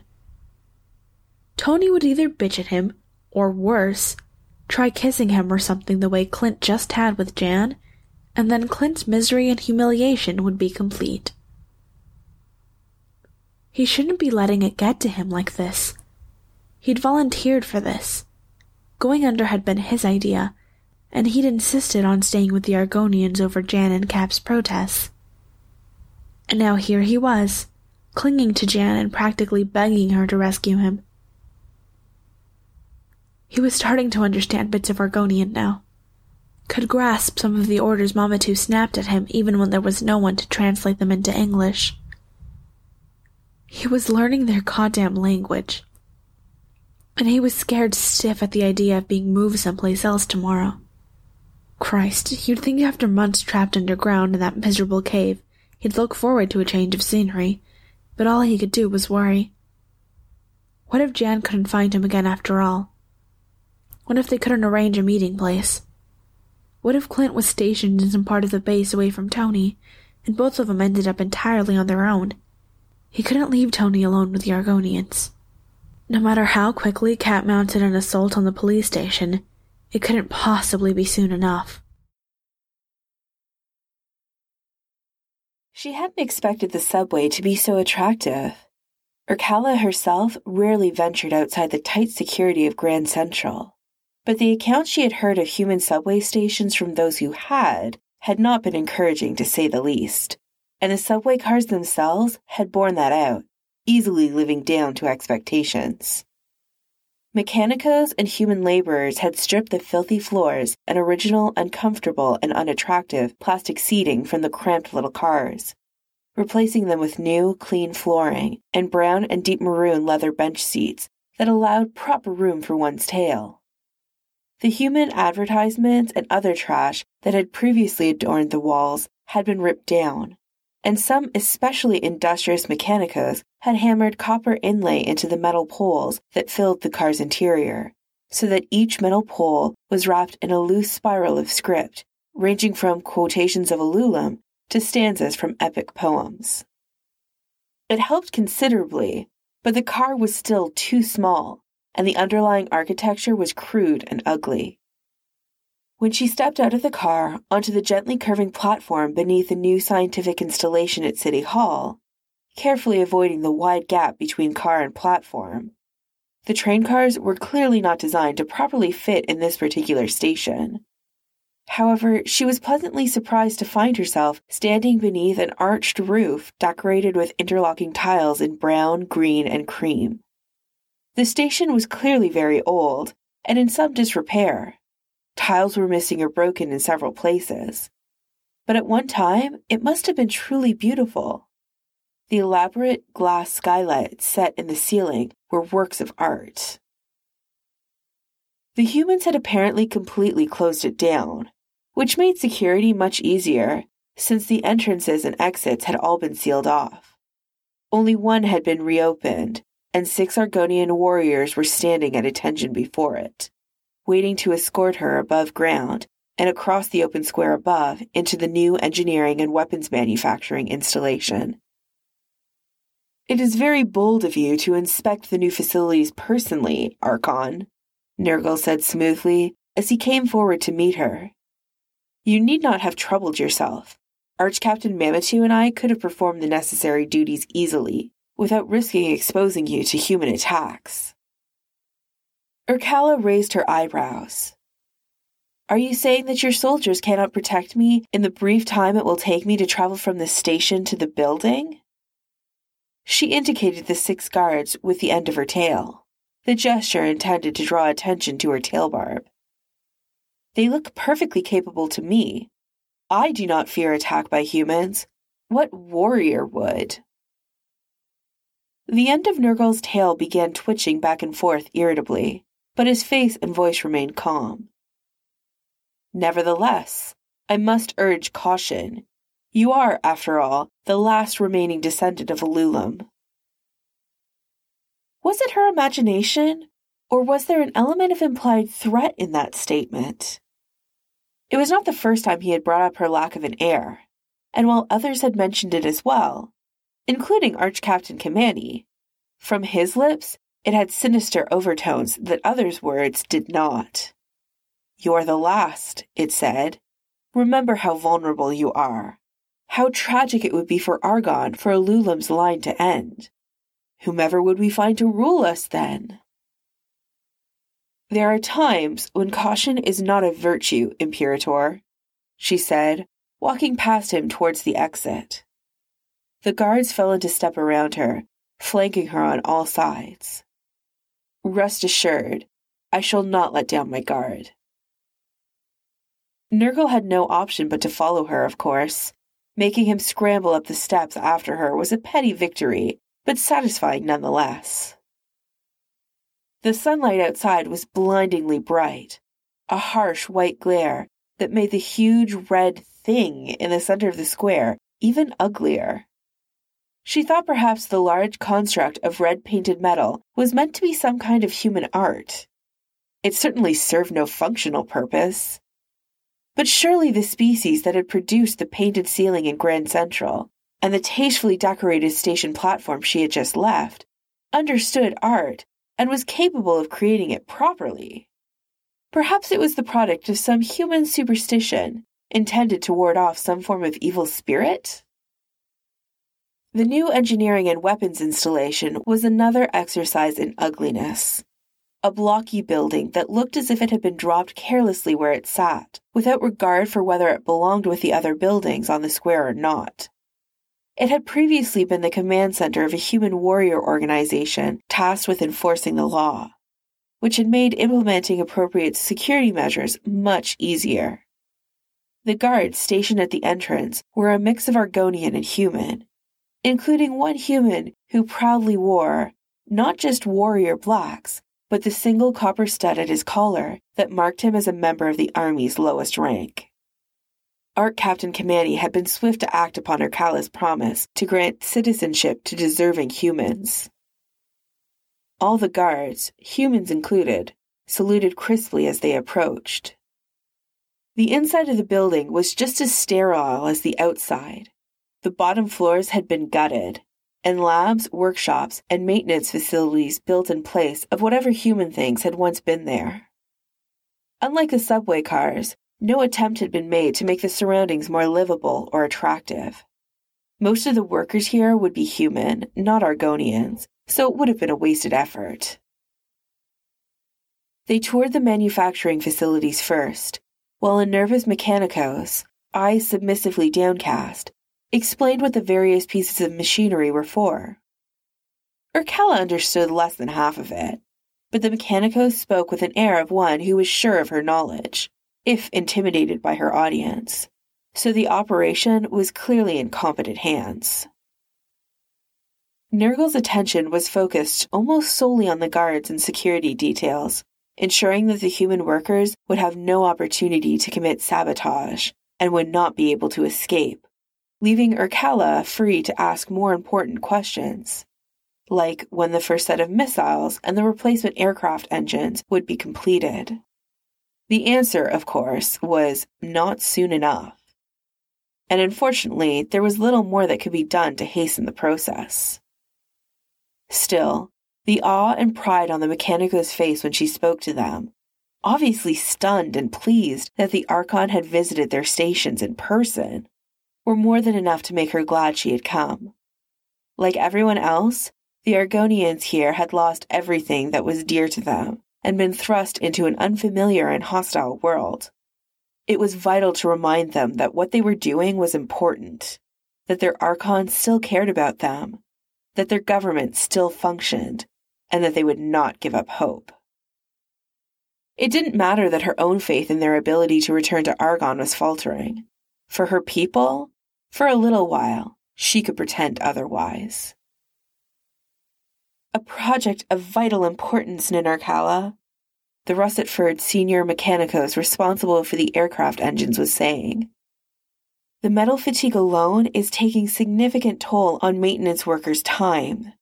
We hope to complete the first new engine within the week, now that everything is in place and the main facility has sent us him. He gestured at a human scientist, currently standing beside what looked like a pile of metal scraps, but was probably pieces of the engine. He wasn't particularly impressive, thin and short as all humans were, and his slump-shouldered posture sang of submission and defeat, to an extent unusual even for Mechanicos. "Why is this one human of such importance?" she asked. The Mechanicos ducked his head slightly, his ears lowering. "Forgive me, Nergal, I ought to have explained. He is the one who aided Mechanicos Ismud in drawing the plans for the engine's construction. The humans claim he is a genius, one of their most respected of their Mechanicos." Irkalla gave the human a long, careful second look, but could see no sign of anything particularly special. An Argonian Mechanicos would be ashamed to stand in the presence of a warrior, much less the Archon herself, with an attitude of such obvious misery and shame. The senior Mechanicos had been careful to keep his back straight, even when apologizing, no matter how much respect and humility he showed with his ears, tail, and downcast eyes. Even here, even now, Alulum's children were not defeated. She would have to take heart from that. Surely they could build themselves another empire, wherever they ultimately went, whether out of the ashes of Argon or some new world entirely, preferably an unpopulated one, where they wouldn't have to waste the energies of most of their personnel on pacifying the native population. Nergal had finished his inspection of the building's security and was now casting significant glances in her direction, conveying with a meaningful swish of his tail that it was time for her to return to Grand Central where she belonged and leave overseeing their defenses and weapons productions to the professionals. It inspired within her a strong desire to stay much, much longer, and possibly personally interview every single Mechanicos in the building, and perhaps even some humans, if any of them spoke a civilized language. However, that would have been childish, and there were matters to see to back at Grand Central. Irkalla offered Nergal a polite smile, and immediately ended her conversation with the senior Mechanicos, crossing the room to stand at Nergal's side like the good little subordinate he so wished to make her. "Have you completed your inspection, Argon?" he asked, tone as condescending as if he were speaking to a child. "Yes," she said coolly. "I am quite satisfied."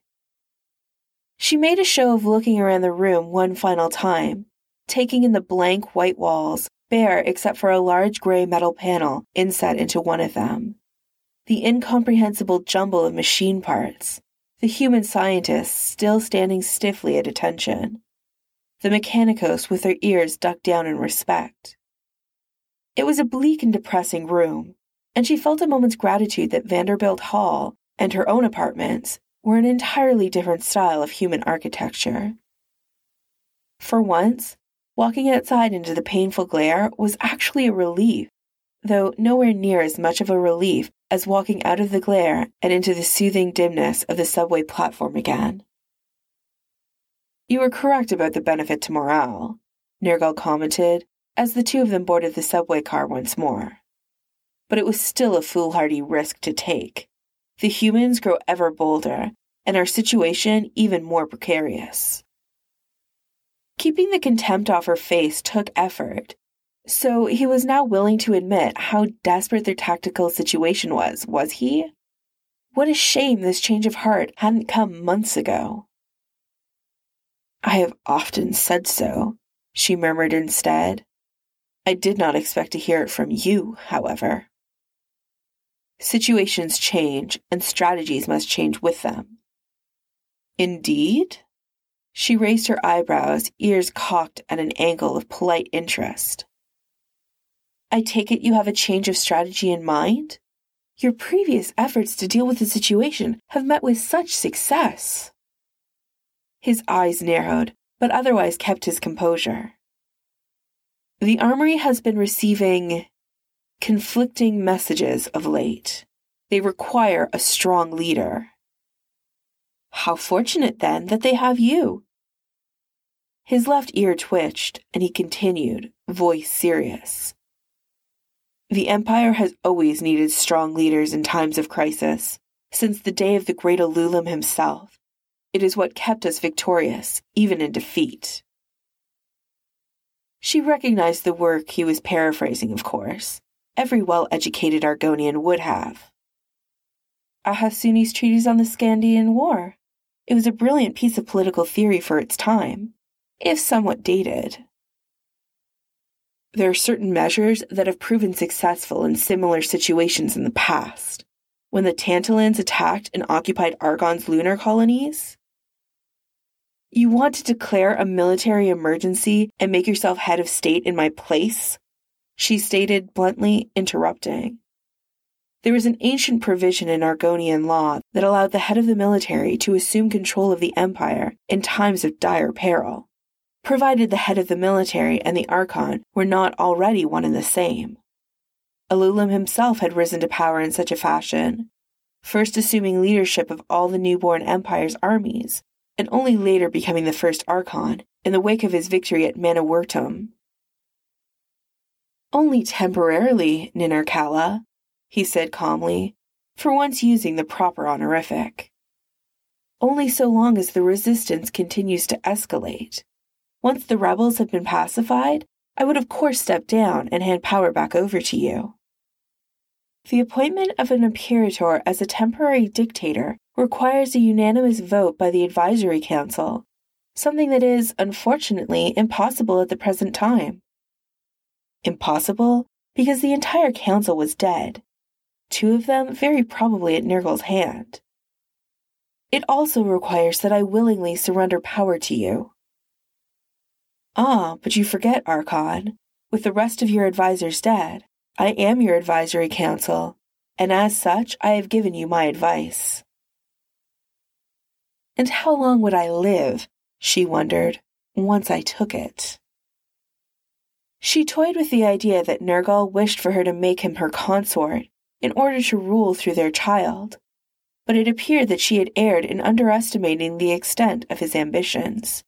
He did not simply wish to make her or her hypothetical offspring his puppet. He wished to replace her and rule in his own right. If she stepped aside, temporarily, of course, and let Nergal rule in her stead, then with the council gone, it required only her death for him to rule completely unopposed. And with the line of Alulum ended forever, the Empire would require a new Archon, a new dynasty. She dropped her gaze to the vertical pole that stood beside her seat, trying to think of an appropriate response. "Destroying an empire to win a war is no victory," the flowing copper characters proclaimed, "and ending a battle to save an empire is no defeat." Even were her own life not at stake, Nergal's leadership would destroy them all in the end. "If circumstances were not dire enough to warrant such a measure during our flight from Argon, I do not think they are so now. Unless you truly believe us in worse case now than we were then?" Which was something Nergal could not say without admitting that his decision to invade and occupy Earth had been wrong. something he would never admit to at any time, and certainly not within the hearing of his soldiers. She could not help casting a glance at the black-uniformed soldier stationed at either end of the car, who had suddenly taken on a much more threatening aspect. How hard would Nergal's handpicked subordinates truly defend if it came to a human attack? Perhaps she would find herself fighting her own people as well as the rebels if such an eventuality occurred. "I would not describe it thus," he said, and she thought she detected a note of discomfort in his voice. "Our situation is not as desperate as it was then, but that does not mean the strong guidance of an experienced military leader would not improve it." "How fortunate, then, that of the rest of my council you remain, to offer me your—" She hesitated for a fraction of a second. "Guidance. You have complete command of the army, Imperator. That ought to be sufficient to accomplish what must be done." There is no victory without combat. Wise words indeed, Irkalla reflected. They had been true when Alulum had first spoke them over 1,000 years ago, and time had not diminished that truth. She had defined victory, initially, as the rebuilding of their empire. Now, she was more inclined to see it as simply survival, and Nergal stood in the path of both goals, for her people and herself. There was no victory without combat, and there was no combat without an enemy, and Nergal, she had come to realize, was as much an enemy as any member of the human resistance, or those who had driven them out of Argon. "I will defend my authority against all challenges," ran the oath she had sworn upon assuming the mantle of Archon, "bear the honor and shame of my command upon my own shoulders, and fight to the death against any who would seek to destroy Argon." Enemies of the Argonian Empire, by necessity, had a very short life expectancy. Even after months of Argonian occupation, it still felt unnatural to do one's sneaking around in broad daylight, especially at full size.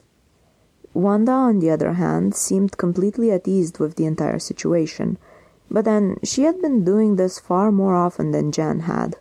Every time Jan had approached an Argonian stronghold before, she had been small enough to be nearly invisible. This time, she was relying entirely on Wanda's powers to shield them both from discovery.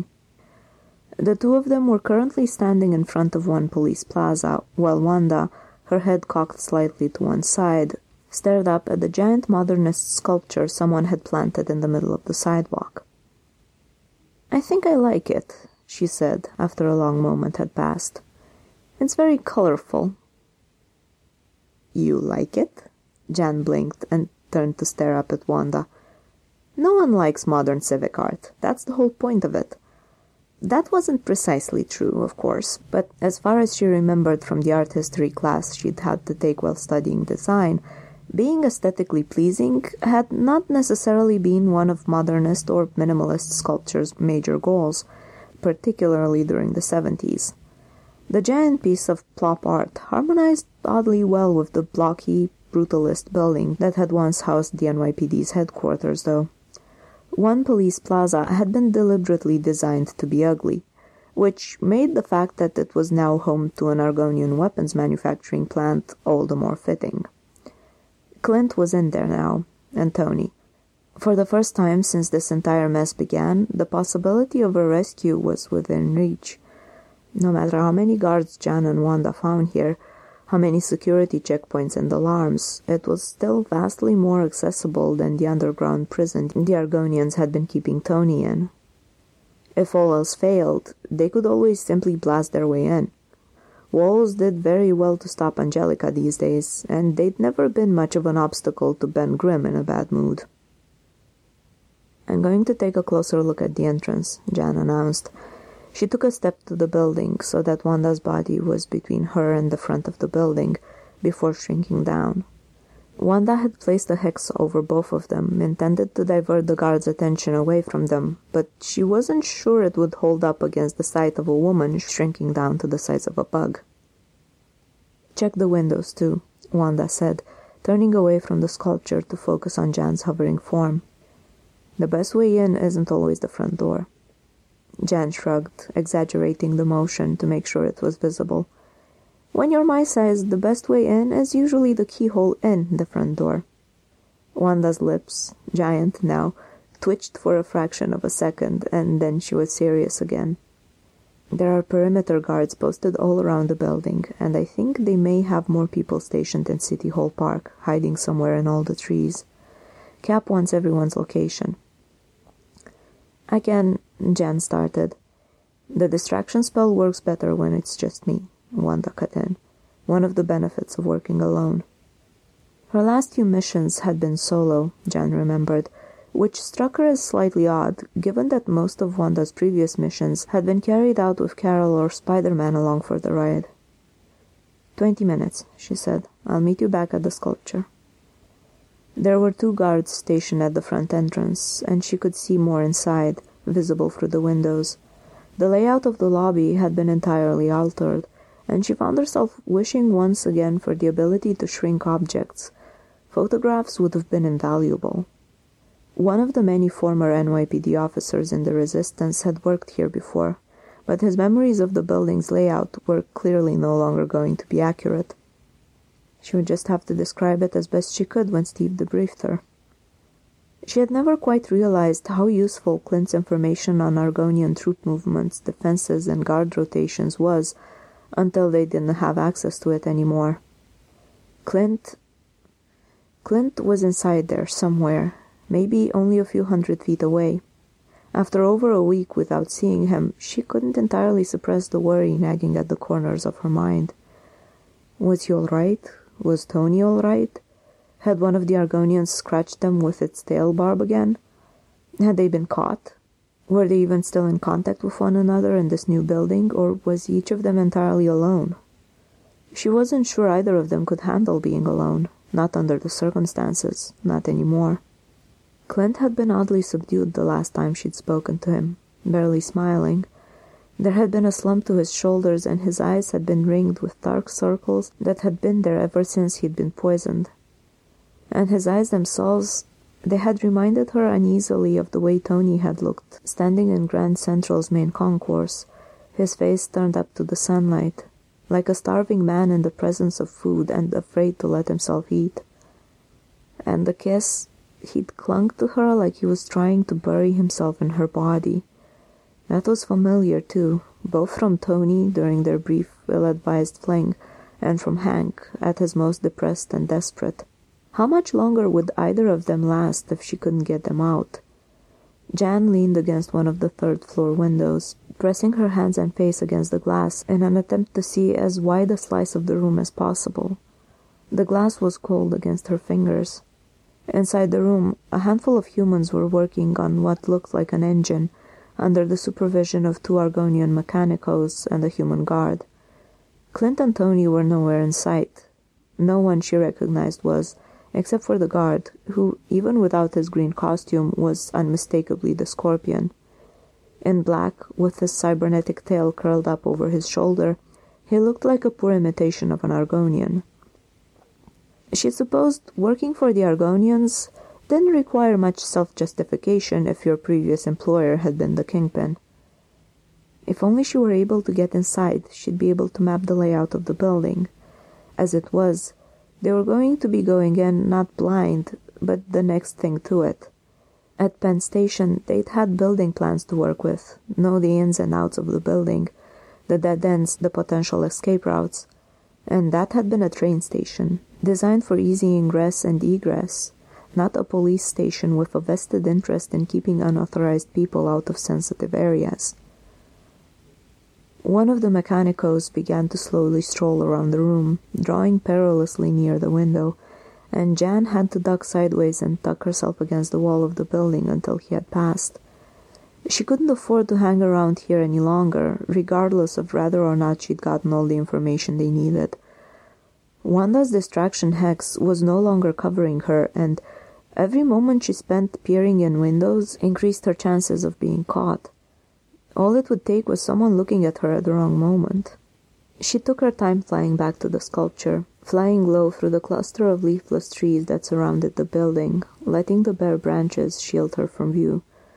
By the time she reached the giant red structure, Wanda was already there waiting for her. "There are 12 guards stationed around the building, in pairs," Wanda said by way of greeting. "And a half dozen more in the park, all alone. They're sure to have a way to call up reinforcements, though." Jan returned to full size, letting the bulk of the structure shield her from sight as she did so, and shrugged on the heavy wool overcoat Wanda handed her, hiding her costume from view. As the two of them walked, slowly, casually, out of the square and down Park Row, she gave Wanda a brief description of everything she'd observed. "It's funny," she concluded. "I kept expecting to see Clint everywhere I looked. It feels wrong to leave without talking to him. That's usually the whole point of these things." Wanda's step faltered for a second, and she cast a hopeful glance at Jan. "Did you see him?" Jan shook her head. "No, I didn't see Tony either. I hope they're okay." A cold gust of wind blew past them, whipping her hair into her face. She pulled her coat around herself a little more tightly. "I don't like going this long without hearing from them." "No," Wanda agreed. "I think not knowing is the worst part." They walked the next several blocks in silence until they were far enough away to be out of the danger zone. They were almost back at the hotel when Wanda spoke again. "Can I ask you something?" "About what?" "Carol is..." Wanda looked away, staring at the ground. "I think she's scared of me now." "Carol was..." That didn't make any sense. Wanda was more in control of her powers right now than she had been in a long time. Jan frowned. It also didn't sound like Carol. "Carol isn't scared of anything, including things she should be scared of." Wanda shook her head. "That's not true," she said, sounding almost rueful. "She's afraid of losing her powers, of getting turned away again, of being controlled." Her voice had gone tight and strange, and she hesitated for a second before adding, "all kinds of things." "Really? She always seems so confident." Which probably sounded as silly as it was.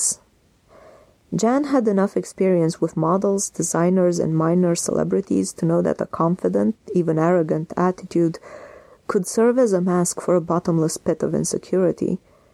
Carol didn't seem like the type, though. Most of the painfully insecure women Jan knew based their entire self-worth on how small a clothing size they could fit into, or rather their picture, or a picture of their designs, made it into Vogue. "Well, she's not," Wanda said, "any more than Tony or Hank actually are. But that's not the point. I may have made a big mistake." She bit her lip, silent for a moment, then blurted out, "She and Jessica Drew really were just friends, weren't they?" Wanda had been there in California after Hank and Tony had both completely fallen apart. Jan still felt guilty about the fact that she hadn't been. That it had taken Hank accidentally hospitalizing himself via spider venom before they had spoken face-to-face again. It was stupid. She knew it hadn't been her fault, that she'd had no choice but to leave, that staying with him would only have made things worse. But she couldn't kill the little bit of doubt that whispered that maybe she could have prevented some of it if she'd done something when she had first realized how much of a mess Hank was.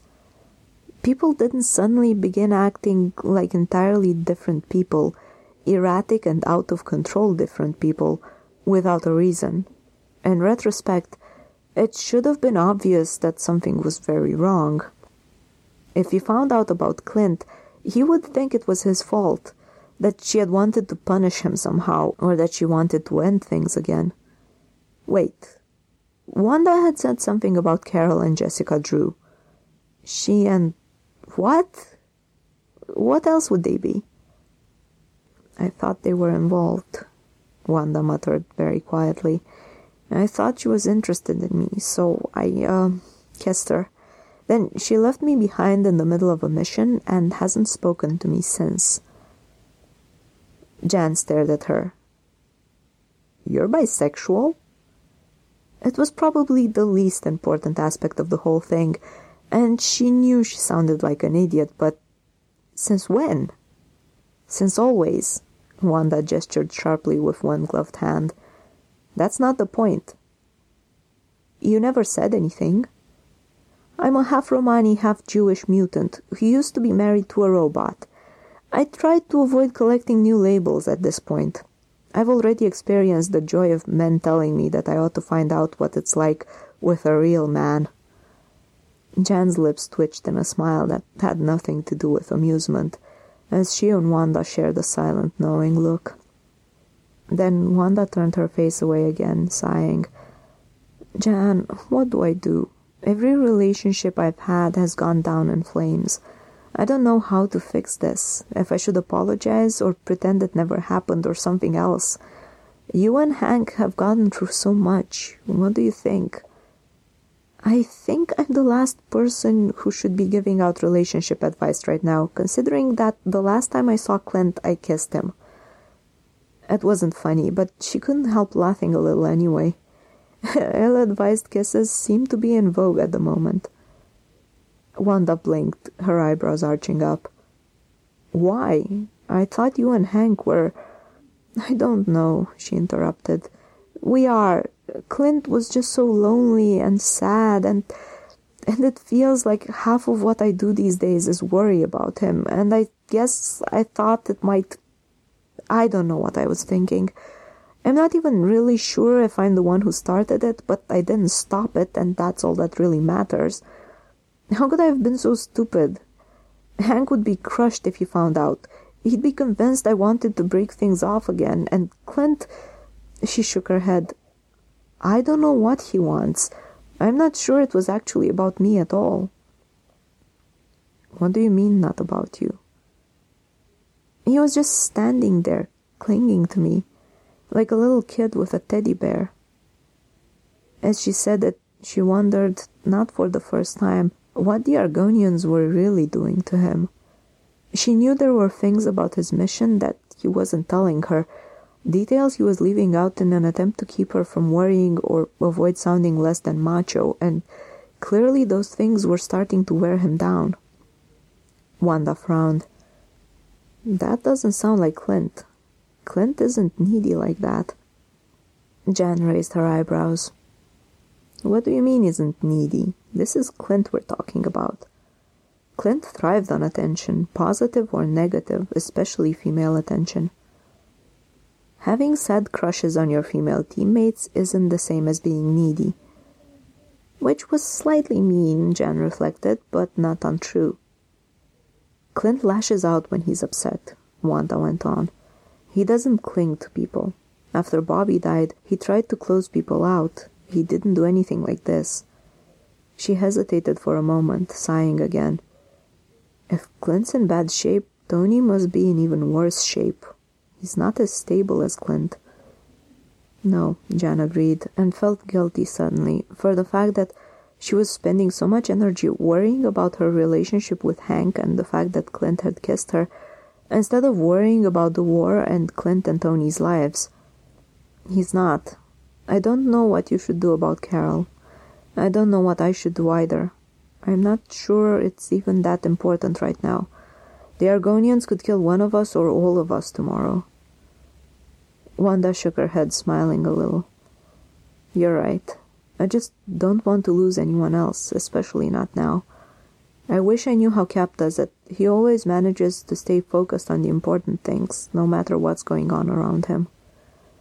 In truth, Jan was almost as worried about Steve as she was about Tony and Clint and Hank, whom it felt like she never stopped worrying about. He might be focused, but she wasn't sure it was a good or healthy kind of focused. Has he talked to you about anything other than tactics since Vance was killed? Not really, Wanda admitted after a moment. No. Jan nodded. I didn't think so. Wanda shrugged one shoulder and pushed a piece of wind-blown hair out of her eyes. I know, but I like to pretend that someone in our organization isn't terrified that we'll lose everything we have. Well, we're not going to lose Clint and Tony.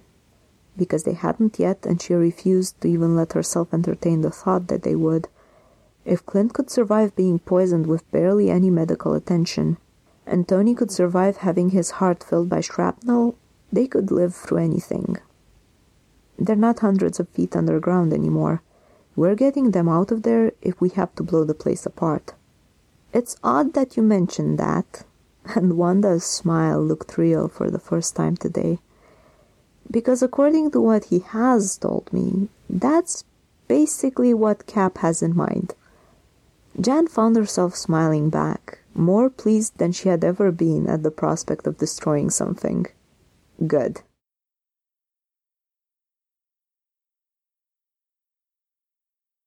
Chapter 12. Debriefings with Steve were abrupt, impersonal affairs these days. Jan was right. He was going out of his way to keep everyone at a distance. Wanda tried hard not to be hurt by that. She knew what it was like to be afraid of losing people, and much as she wanted to hold on to the comforting belief that Steve, at least, had confidence in their ability to defeat the Argonians, she knew he was every bit as frightened and worried as the rest of them. The sooner they got Clint and Tony out of the Argonians' clutches, the better. The whole undercover spying affair had gone on long enough, and the two of them had a limited amount of time in which the conditions of the Argonians were keeping them in were even survivable. It was time to put an end to it before they lost any more Avengers. They had lost enough people already: Vision, Vance, Thor, the Falcon, and everyone else outside the S.H.I.E.L.D. bubble, who might very well be dead for all they knew. Wanda exited the dining room, leaving Jan alone with Steve to go over what she'd seen of the building's interior a third time. Wanda had already gone over everything she had been able to learn about the exterior defenses, twice, and after using her hex powers continuously for most of the day, she was starving. Other women had told her repeatedly how envious they were of her energy mutant's metabolism, but needing to consume more calories than a normal woman of her size was as much a nuisance as an asset. When she and Pietro had been teenagers, rootless and desperate after their mother had died, hunger had been a constant nagging presence. Pietro had always been on the skinny side, but he had been bone-thin then. The days after they had been recruited by Magneto had been the first time in months that she hadn't had to watch her brother slowly starve. She had expected the kitchenette to be crowded. Franklin and Valeria were always underfoot somewhere, and Johnny, who needed to eat almost as much as an energy mutant thanks to his own powers, had made the room his second home. But then, Johnny was still hobbling around on crutches, and spent a lot of nights sleeping at the Daily Bugle building now, and the children had started refusing to go anywhere without Ben or Johnny after Johnny had been hurt. So it wasn't as much of a surprise as it might have been to walk into the little room and find no one there but Angie, sitting at the kitchen table with her head in her hands. The Avengers hotel suite was painfully overcrowded, but Angie still managed to find places to be alone there, something that must have required making an active effort to hide. Wanda had tried her best to leave the younger woman alone. She understood what it was like to hurt so much that you couldn't bear to be around anyone. Even after all of the time had passed, looking at Franklin and Valeria still made her ache a little. She couldn't help but wonder what her children would have been like if they had had a chance to grow up. But Angie looked so painfully alone that she found she couldn't follow her initial instinct to simply grab food and leave. Wanda pulled one of the packages of ramen that had become one of the Resistance's staples. Stores had stocked it in large quantities before the Argonians came, and it kept forever, and set a pot of water on the tiny stove, using a controlled flare of chaos magic to make it boil instantly. As she dropped the dried noodles into the water, she racked her brain for something, anything supportive to say to Angie. "I could have done that for you, you know." Angie's voice was hoarse. She had been crying again, obviously. "I know," Wanda said. "I didn't want to bother you, and honestly, I need all the practice with chaos magic that I can get." She didn't mention the crying, or even look at Angie, giving her at least the illusion of privacy to compose herself. There was silence while the ramen cooked. Wanda poured it into two bowls, and carried it over to the table, setting one bowl down in front of Angie. There were times when she really missed ice cream, and this was one of them. "I'm not hungry," Angie mumbled into her hands. "You're a 19-year-old energy mutant," Wanda said gently. "You're always hungry." Angie sighed heavily, but she started eating her ramen, so Wanda counted it as a victory. She ate a spoonful of her own soup, making a face at the excessive amount of salt, and then added, "If you want to talk about anything, I..." She trailed off, but Angie clearly got the general idea anyway. "The thing thinks I'm too violent," she blurted out. "Mister, it's clobbering time. Thinks I'm unreliable and need to calm down." No, Carol is unreliable and needs to calm down, Wanda thought. She immediately felt guilty, both because the thought was unjust, and because Carol's current lack of calm was at least partially Wanda's fault. Why does he think that? If Angie was out of control, Wanda hadn't noticed. She hadn't been paying as much attention to the rest of her teammates as she should have, beyond Steve and Carol. It was hard sometimes to remember that the Avengers extended beyond the small core of people who had been on the team for years. Herself, Cap, Clint, Simon, Hank and Jan, Tony, Vision. "I don't know!" Angie gestured sharply, the motion jerky with frustration, then buried her head in her hands. "He thinks I'm on some kind of revenge trip. What am I supposed to do, go easy on them? They're trying to kill us all. They killed Vance, they—" She broke off, drawing in a long, unsteady breath. If I'd been willing to use my full powers against them from the start, maybe I could have stopped them. Maybe I could have saved him. Wanda knew that feeling far, far better than she wanted to. If only she had been there for Vision. If only she had been there when Vision had been taken away and disassembled, had reacted just a little bit more quickly when Marcus had kidnapped Carol right in front of her, had been faster, better, more in control of her powers. She also understood being willing to do anything to defend people you cared about, to sacrifice principles for the sake of people. She had left the X-Men because she had believed, still believed, that going out and helping people did more good in the long run than hiding from them. But in hindsight, the fact that she couldn't place abstract principles over the people she loved would have made her a bad fit for Xavier's team anyway. She reached across the table and took Angie's hand, squeezed it, and tried to think of something to say. "I could have killed them all as soon as we got there," Angie went on, "and then he'd be fine." Wanda winced. That line of thought was familiar, too, painfully and persuasively so, and not from the X-Men. "Maybe," she acknowledged, "but you can't live like that. If you go too far down that path, you can never come back from it." Angie yanked her hand away, eyes narrowing. "Don't moralize at me. You don't know what it's like." "Don't I?" Wanda raised an eyebrow. "The world isn't a safe place for mutants. If I tried to strike first, to hurt people before they hurt me, I'd spend my whole life hurting people." It was why she and Pietro had left Magneto, once they had realized what kind of a man he was. "They're not people," Angie snapped, hunching her shoulders defensively and glaring down into her empty bowl. If there was one thing Wanda had learned a long time ago, it was that you didn't need to be human in order to be a person. And yet, she had killed Argonians too, wiped almost half a squad of them out in explosions when she had thought they'd killed Carol. And she still didn't feel any guilt over it, not the way she should have. "People say that about us," she pointed out, feeling like a hypocrite as she did so. It wasn't a fair argument to use on a fellow mutant, but it was something none of them could afford to forget. "I hate them." Angie's voice was tight, brittle with unshed tears. "I know," Wanda said quietly. "I hate them, too." She was surprised to discover how much she meant it. She couldn't do this, she decided abruptly. Who was she to lecture Angelica on why vengeance was wrong, or how you shouldn't let your anger fester, or worst of all, that you needed to forgive people for hurting you or the people you loved? She might have left Magneto in the beginning, but after Vision and the twins had been taken from her, she had gone right back to him. Back to vengeance and anger and hate. Things didn't hurt so much when you were angry, and anger gave you the strength to keep yourself going when nothing else was left. Django Maximoff was the only father Wanda would ever acknowledge, but she was afraid, sometimes, that deep down she and Pietro were both lynchers where it counted. And if she let this conversation go on much longer, she might forget that that wasn't something she wanted to be. She stood and carried her empty bowl over to set it in the tiny sink, then turned back to Angie. "You probably want me to leave you alone, right?" she asked, hoping the answer would be yes. Angie nodded silently. "All right," Wanda said. "I'll just go. If you ever need someone to talk to, though, I will. I can at least listen." "Thank you." Angie smiled wanly at her, sounding like she had no intention of taking Wanda up on the offer. Wanda nearly fled the kitchen, retreating back to her corner of the bedroom she shared with Angie and Jan, and Carol when she was there. "I hate them, too," she repeated to herself, hoping the words would ring hollow this time. They didn't.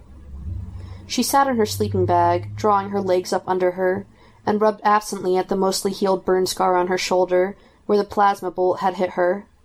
They had come and taken Vision away from her again, taken Clint away, hurt and threatened her friends, and killed thousands of people. She was tired of sleeping in a hotel room, taking her turns in a sleeping bag on the floor every other night. Tired of running and hiding and fighting, of never going outside without a hex to hide herself from sight. Tired of eating ramen and canned soup and power bars. Tired of watching other people bleed. Tired of living in fear. Tired of being alone. She might be surrounded by people and completely deprived of privacy, but she was still isolated. Vision was gone. Steve had shut everyone out. Clint and Tony were locked away behind Argonian guard. Hank never left his lab in the basement anymore.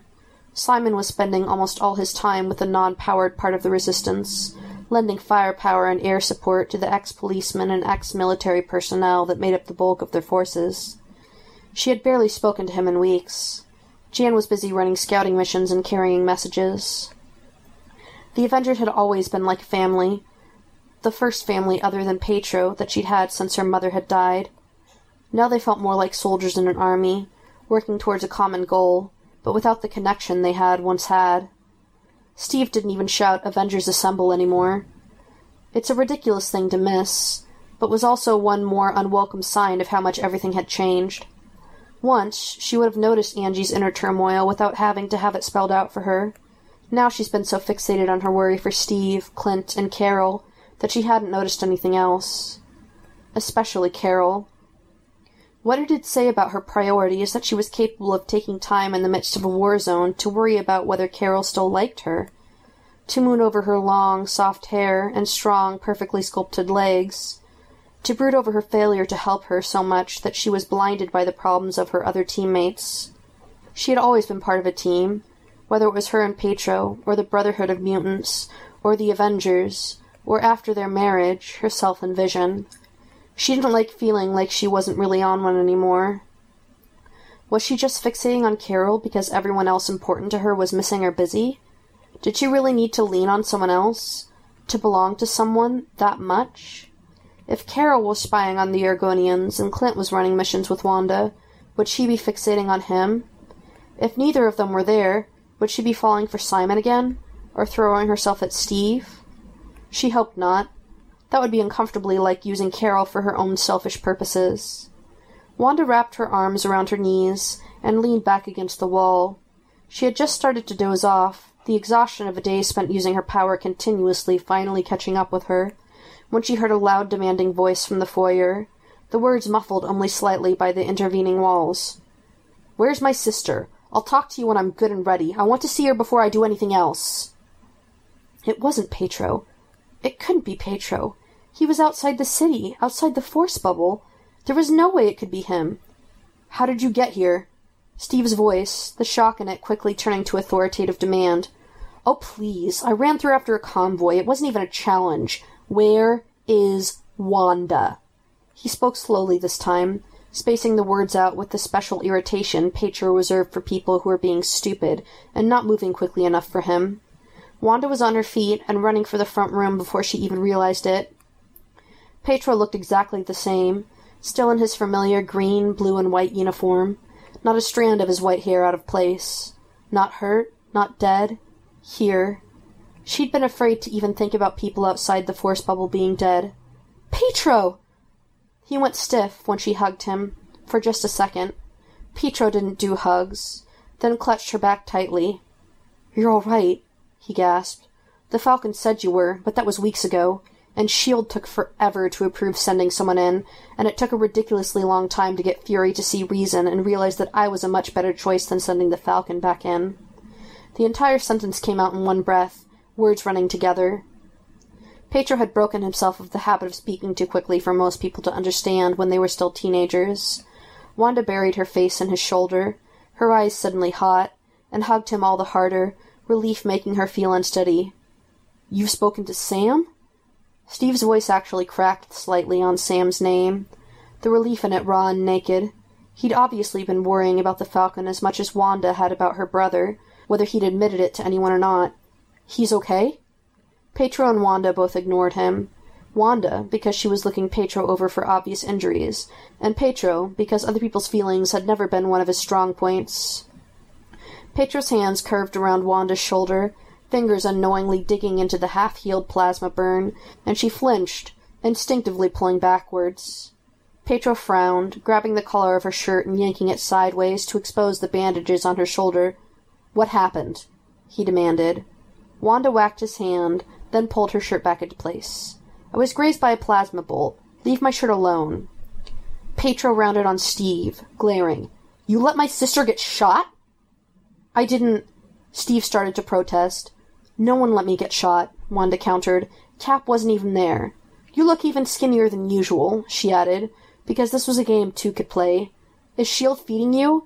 And what are you doing with S.H.I.E.L.D.? I thought you'd gone back to him." It came out as more of an accusation than she'd meant it to, and Pietro looked away. "He's our father," he muttered. "No, he's not," she snapped. "He's a psychopath who's using you. Again." "No, he's not," Pietro said quietly. He sounded odd, voice suddenly strained. He looked back up, meeting her eyes, and said levelly, "Genosha is gone. The X-Men were able to rescue a few people, but the whole country is... There's nothing left." "Nothing?" There had been hundreds of people in Genosha. Thousands. If there had been any chance of Wanda managing not to hate the Argonians, learning this had done away with it. If it was true, then they had managed to kill more mutants than Project Wide Awake had ever dreamed of. Not because of fear or hate, but because human life truly meant nothing to them, and her brother had nearly been one of them. If Magneto was still alive, Pietro meant nothing to him, but the loss of that many mutant lives would make him the Argonian's bitterest enemy.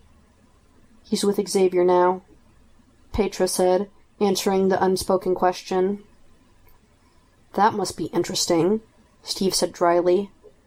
"You have no idea." Pietro's voice was equally dry, with an undercurrent of something Wanda really hoped didn't mean what she suspected it meant. "When you say, 'with Xavier,'" she started. "Don't make me talk about it," he interrupted, one hand blurring up in a stop gesture. "That's...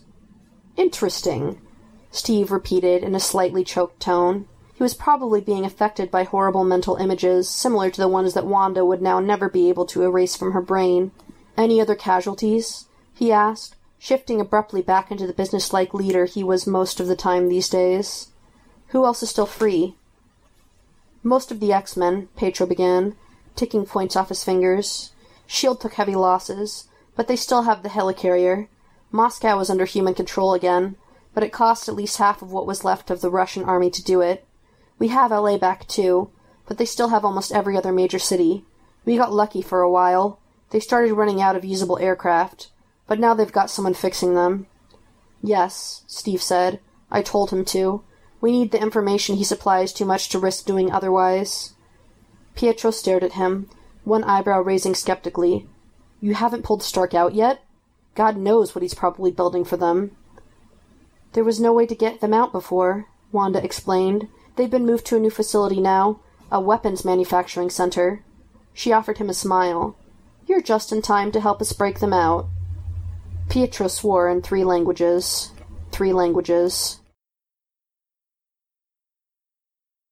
He still couldn't get used to how small the room was. After 4 months in a gaping cavern the size of a football field, his new workspace felt cramped. The walls were too close, the ceiling too low, and the windows were distracting. The light that came through them, muted into a dim brown glow by the tinted glass, shifted and changed over the course of the day, dimming and brightening again every time a cloud moved over the sun. He was fairly sure he'd been moved here as a reward for being such a good, loyal, helpful little scientist. His new supervisor, Anna Duana, had told him that he had single-handedly done more to aid the Argonian occupation than any other human scientist, and that, When the first newly constructed aircraft was complete, he was going to be given an Argonian citizenship and made an honorary Argonian. Tony had never particularly liked himself.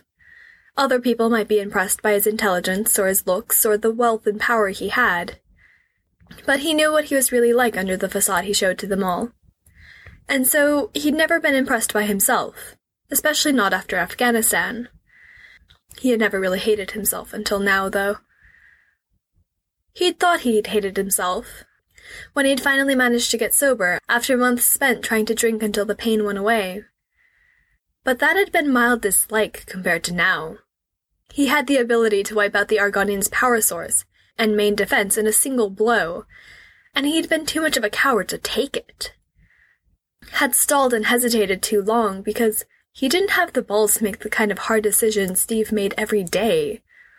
And now they had moved him, and he would never get that chance again. Every day that Earth spent under Argonian rule, from the moment Tony had left the converter room, was his fault. The aircraft engine was virtually done. Any halfway competent mechanic could do the testing and tuning he was performing on it now. So, without Ismud bringing him technical drawings to review, he didn't even have a challenge to distract himself with anymore. With great ceremony, Tony wrote down the parameters for the current test on the sheet of paper, then turned on the flow of power to the engine. When it engaged, he revved it up as high as it would go, listening for the sound of misfiring or stress. The design principles were completely different from any other engine he'd ever worked on, but it still functioned by means of combustion, so some things, like the risk of overstressed metal exploding in the field if he got it exactly right, were a constant. It wasn't as hard as it had once been to pretend that recording data on the engine's tolerances and performance took effort. Everything took effort now, including eating or simply opening his eyes and getting out of bed. I'd ask if you were making sure that engine wasn't going to explode the first time it overheated, but I think we both know what you're doing. Tony flinched, his heart lurching in his chest as Schultz's smug, abrasive voice sounded in his ear. There's a very fine safety margin between maximum performance and catastrophic failure with this design, Tony said, deliberately not turning to look at him. It would figure that the one man among the other scientists who had the ability to ruin him with a single whispered word in an Argonian ear had been transferred along with him. I bet there is, Schultz said, with a mean little smirk that Tony could hear even without bothering to look. Look, we both know whose side you're on, Stark. What I need to know is, can we trust you? Tony did look then. His heartbeat had started to calm down now that the original spike of adrenaline was fading. But the hollow, tense feeling of dread formed inside him once again. Trust me to do what? He glanced around automatically for the nearest guard, and saw the rhino's massive grey bulk by the door, and Clint leaning against the wall beside the window, his eyes fixed steadily on Schultz and Tony.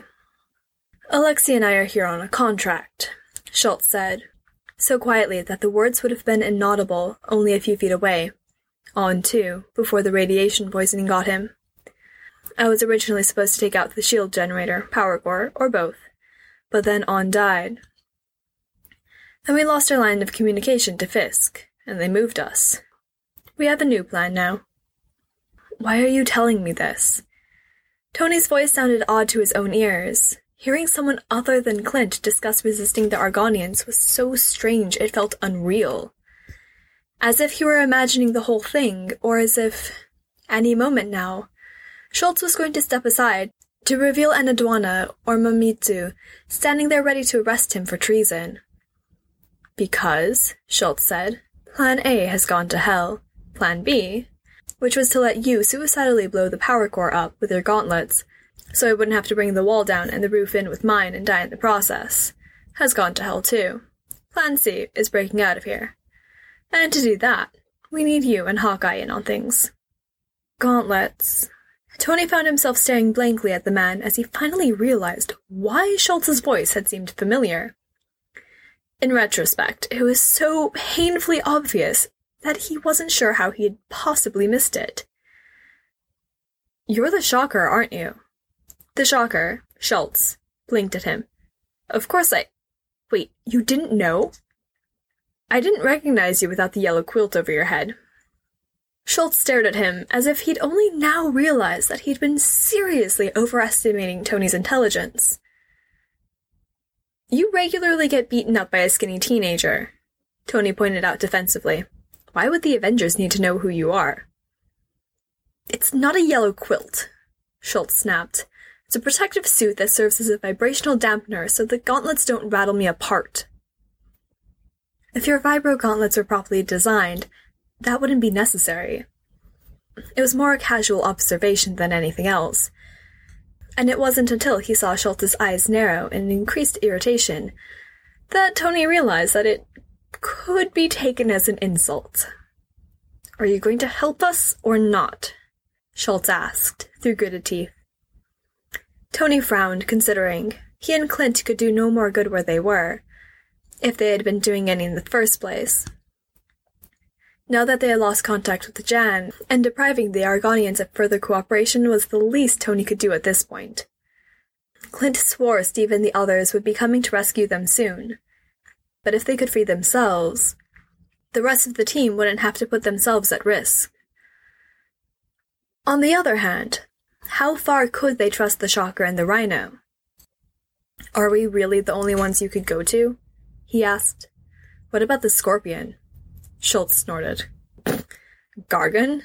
He's not undercover. Are you kidding? This is his dream come true. It's probably the first time anyone in his life's actually respected him, and he gets to bully people to his nasty little heart's content. He could be an Argonian plant. The whole thing could be a trick. But on the other hand, Schultz had known that Tony and Clint were spies for weeks without telling the guards. And it wasn't as if Tony actually stood to lose all that much. His and Clint's chances of successfully escaping on their own were slim to none. All Tony had been able to build himself was the armor's repulsor gauntlets, which meant that he had no jet boots, and therefore no ability to fly away. He and Clint would have to blast their way out and escape on foot. The Argonians would have shot them down before they got 100 yards. Tony hadn't been ready to take that chance, not with Clint there. The odds on this one, at least, weren't any worse. I've built several small devices that will short-circuit the power for the entire building, if I patch them into the wiring system, he said, by way of answer. Schultz smirked. Yeah, I figured you'd have something like that. He leaned forward slightly, one hand on the corner of Tony's lab bench, and added quietly, We're not so different, you and me. Well, aside from you having $1 zillion, and the part where I actually use my gauntlets myself. I built my first vibrational gauntlets out of scrap in the metal shop at Rikers. Then I blasted my way out of there. I don't suppose you have any now? Tony asked, deliberately not rising to the bait. He might not be a good man, or much of a hero these days, but that didn't mean he had anything whatsoever in common with a petty thug. Are you kidding? Schultz snorted. Do you think Alexei and I would still be here if I did? I only had them half-finished when they moved us here. Alexei's got them now, if he hasn't broken them somehow. Tony had been forced to do the same thing with his nearly complete repulsor gauntlets. He had given them to Clint, who had smuggled them into the new building for him. Now, their disassembled pieces were hidden under a pile of engine parts on his workbench, waiting for him to put them together and hook them up to the reconfigured plasma gun energy pack that would replace the armor's power source. He and Schultz, it seemed, had the exact same last resort escape plan. And they apparently had the same plan regarding how to destroy the Argonian power core and S.H.I.E.L.D. device, too.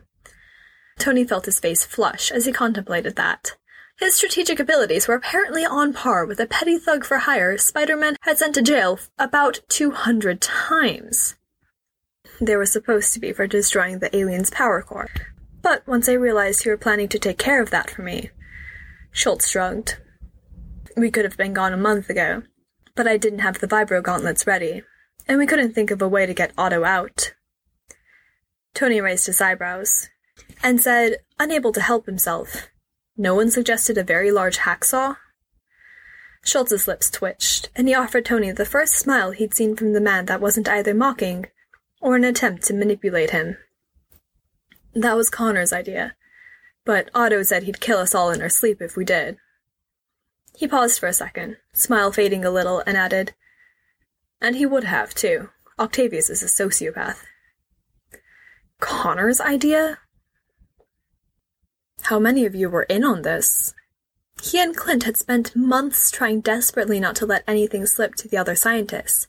He'd put Clint's life at risk in the name of secrecy after Mamitu had poisoned him. The very idea that it might have all been for nothing, been unnecessary, was enough to make him feel sick. Schultz shrugged one shoulder. Pretty much everyone who'd ever worked a job for the Kingpin. Your fellow legitimate scientists were the only real collaborators in there. Tony's ears were ringing. He shook his head, trying to chase the dizziness away. For nothing. All of this time, he'd been too afraid to speak to another human being, too nervous about whether the other prisoners were watching him to sleep. And it had all been for... How quickly can you get those gauntlets finished? He asked, forcing himself to focus. The other man thought for a moment. With the looser supervision in here? A week. Tony thought about that, nodded. I'll be ready whenever you are. Schultz smirked, satisfied, as if this were the answer he'd been expecting. You'll have to get your precious Eye on the Avengers hands dirty, he warned. I used to build landmines, Tony said flatly, and now I'm building and repairing weapons that are being used on my friends. I have more blood on my hands than most of your buddies from Rikers. Schultz shrugged. Fine. Then blasting our way out of here won't be a problem.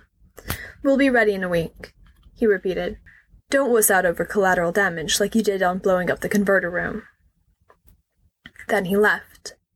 Tony spent a long time staring after him, trying to come up with a rebuttal to that last statement, and failing. He had wussed out. Even two-bit supervillains had expected better of him than he'd delivered. He had spent months undercover, endangering Clint and Jan along with him. And when the opportunity for which he'd let himself be captured in the first place had come along, he had done nothing. Really, an escape attempt now was the least he could do. Even if he died in the process, at least the Argonians couldn't use him as a weapon against the rest of the human race anymore. And maybe Clint or some of the other scientists would be able to succeed in getting away. After all, staying here was condemning them all to a slow death via scurvy. And Tony wasn't sure how much longer that would take, considering his bones ached all the time now, and his gums had started bleeding every time he brushed his teeth. There were bruises all over his body from accidentally knocking against things. He looked, and felt, like he'd gone 3 rounds with Titanium Man, or had another run-in with the Mandarin, or those hired assassins who'd nearly beaten him to death. God, was it really over 4 months ago now? If Tony, who was used to abuse and injury and in better physical shape than most scientists, felt this bad, then how bad must it be for his fellow captives, particularly the older ones like Dr. Gruenwald? The older man might be an irritating and self-righteous academic who loathed him, but that didn't mean he deserved to suffer for Tony's failures. Tony engaged and revved up the engine again, listening as the overstressed machinery whined in protest. There was a slight vibration at higher cycle speeds that increased the stress on the valves. Correcting it would have been a simple task. Increasing it just enough to be dangerous, without being obvious, was slightly more difficult, but not by much. He was always so careful not to be obvious, not to be caught. Careful enough that after 4 months the Argonians wanted to give him the highest reward they could bestow upon a human, and he had barely done anything to aid the resistance at all. The more exhausted he became, the harder it was to remember why being careful was important. And worse, to remember that he wasn't really supposed to be working on the project they gave him. Not to the best of his ability, anyway. He could break down, repair, and reassemble an engine or a missile correctly while half asleep. Doing it incorrectly took more concentration and more energy, and some days now, he barely had the energy to get out of bed in the morning. Even given the motivating factor of the Argonians ready to prod him awake with a tail blade, if he spent more time trying to sleep than they felt he should. If he could actually get some decent sleep, maybe things would be a little clearer, a little easier. But between the nightmares and the constant tension that kept him awake, even when his eyes burned, decent sleep was something he hadn't had in ages. It made him long for something to drink. Alcohol was the one thing he'd ever found that could make him relax enough to sleep when his mind was running in circles, and the weight of his exhaustion and the knowledge of everything he had done was crushing him. It was also the one thing that would guarantee that he could sleep without nightmares, no matter what worries were plaguing him. Luckily, there was no alcohol here. And though destroying himself so that the Argonians could get no further use from him wouldn't be entirely a bad thing, suicide by Argonian security would be faster than suicide by bottle. Plus, an escape attempt might actually work and accomplish something. If nothing else, he reminded himself, Steve and the others wouldn't have to risk their own lives by coming in after them. He wished Steve were there. Or rather, that he were outside somewhere, and with Steve. So much that it hurt to even think of him. Steve had a way of making everything, if not okay, then at least less painful. Just the sound of his voice, or the warm weight of his hand on Tony's shoulder, or the way his smile could...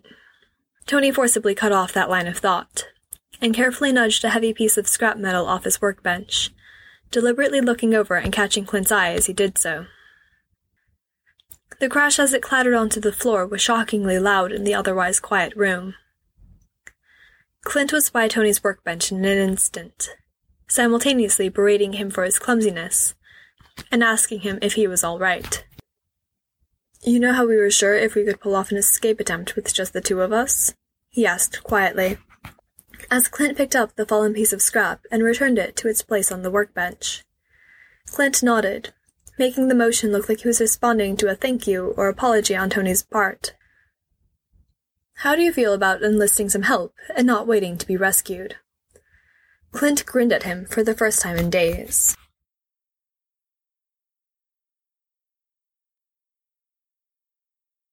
It had been a long time since Jan had been on a team with Quicksilver. Though he was one of the Avengers' earlier members, he had never been a regular fixture of the team the way his sister had, not in recent years anyway. She had never before been on a team with Quicksilver and Spider-Man, which meant that she had never truly appreciated the absence of Pietro and Spider-Man continually bickering in the background until now, when she had the new perspective gained by listening to them for the past hour. The city loses money on it. Longer distances should be a higher expense.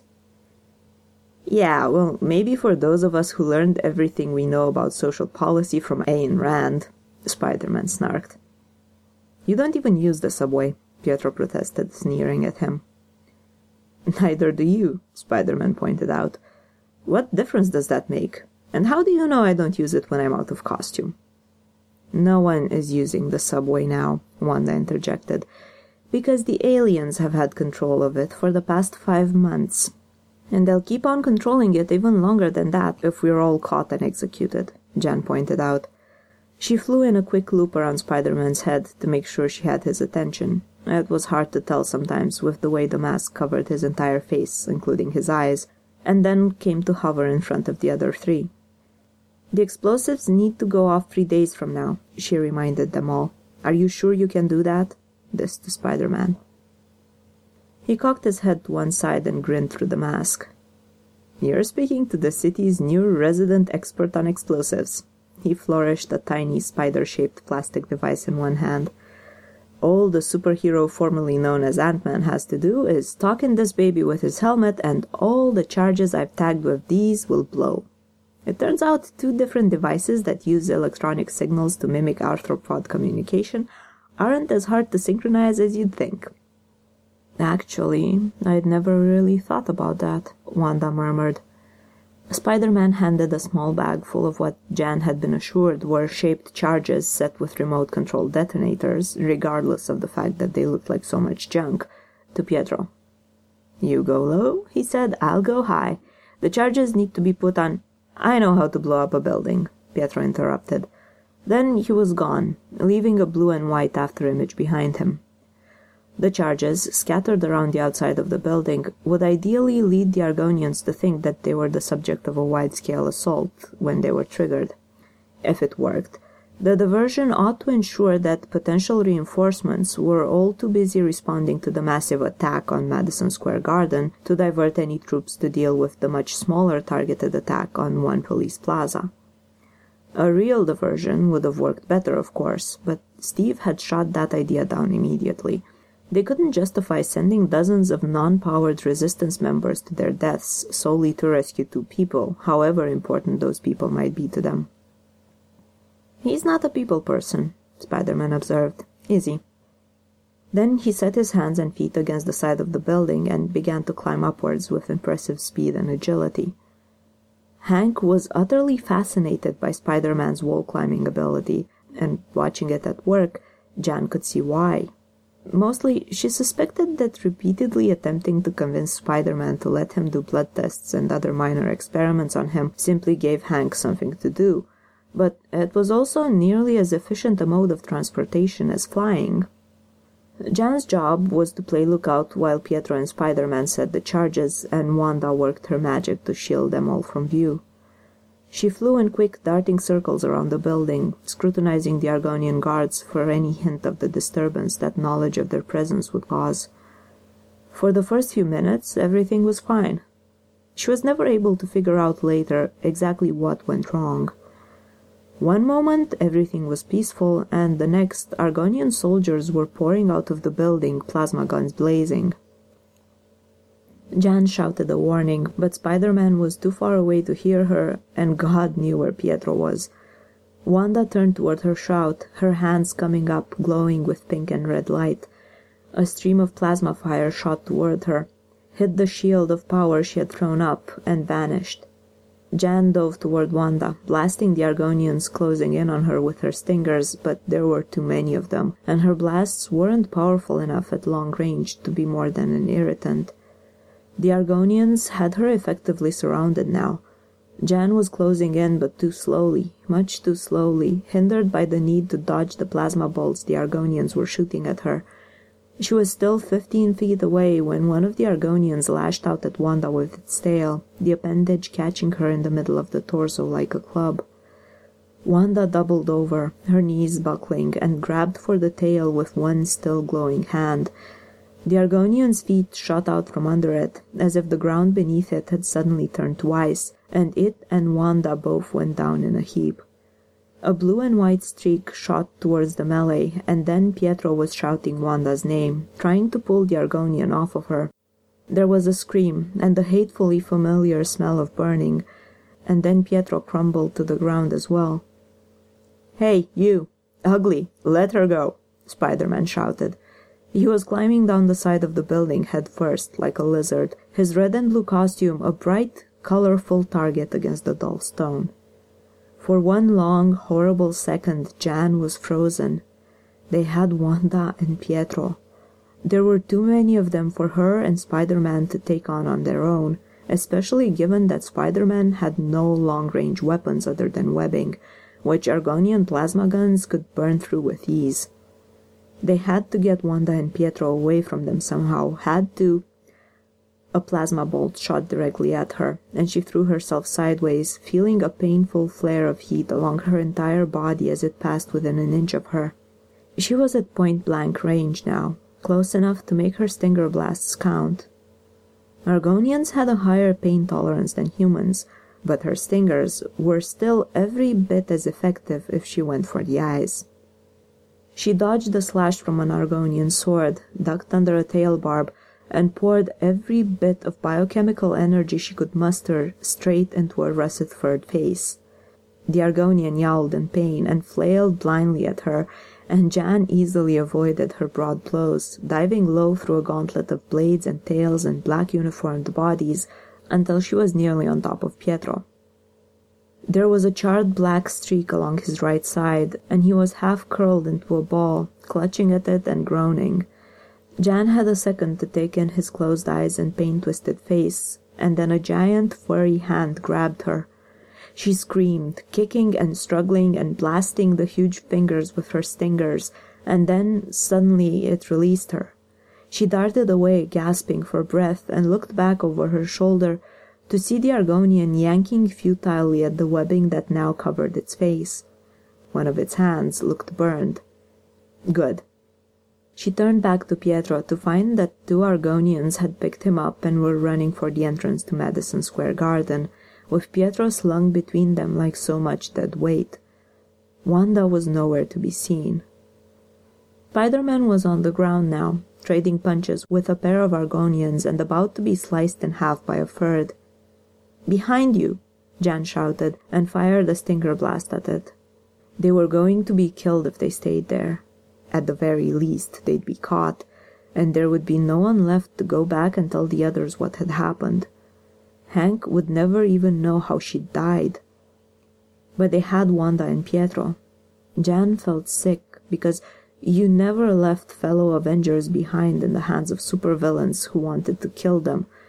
But Pietro was being taken inside the building now, and Wanda was gone, probably already inside, and she couldn't see a way to get them back that wouldn't get both herself and Spider-Man killed or captured right along with them. "Fall back!" she yelled, swooping around an Argonian's reaching hand to hover by Spider-Man's ear. "We need to get out of here." "We can't just leave them," Spider-Man's voice cracked, and he sounded terribly young suddenly. "They'll kill them. They'll kill us too if we don't retreat." A sword came scything at them, and Spider-Man bent backwards at the waist in a way that a normal human being who wasn't Steve Rogers wouldn't have been capable of.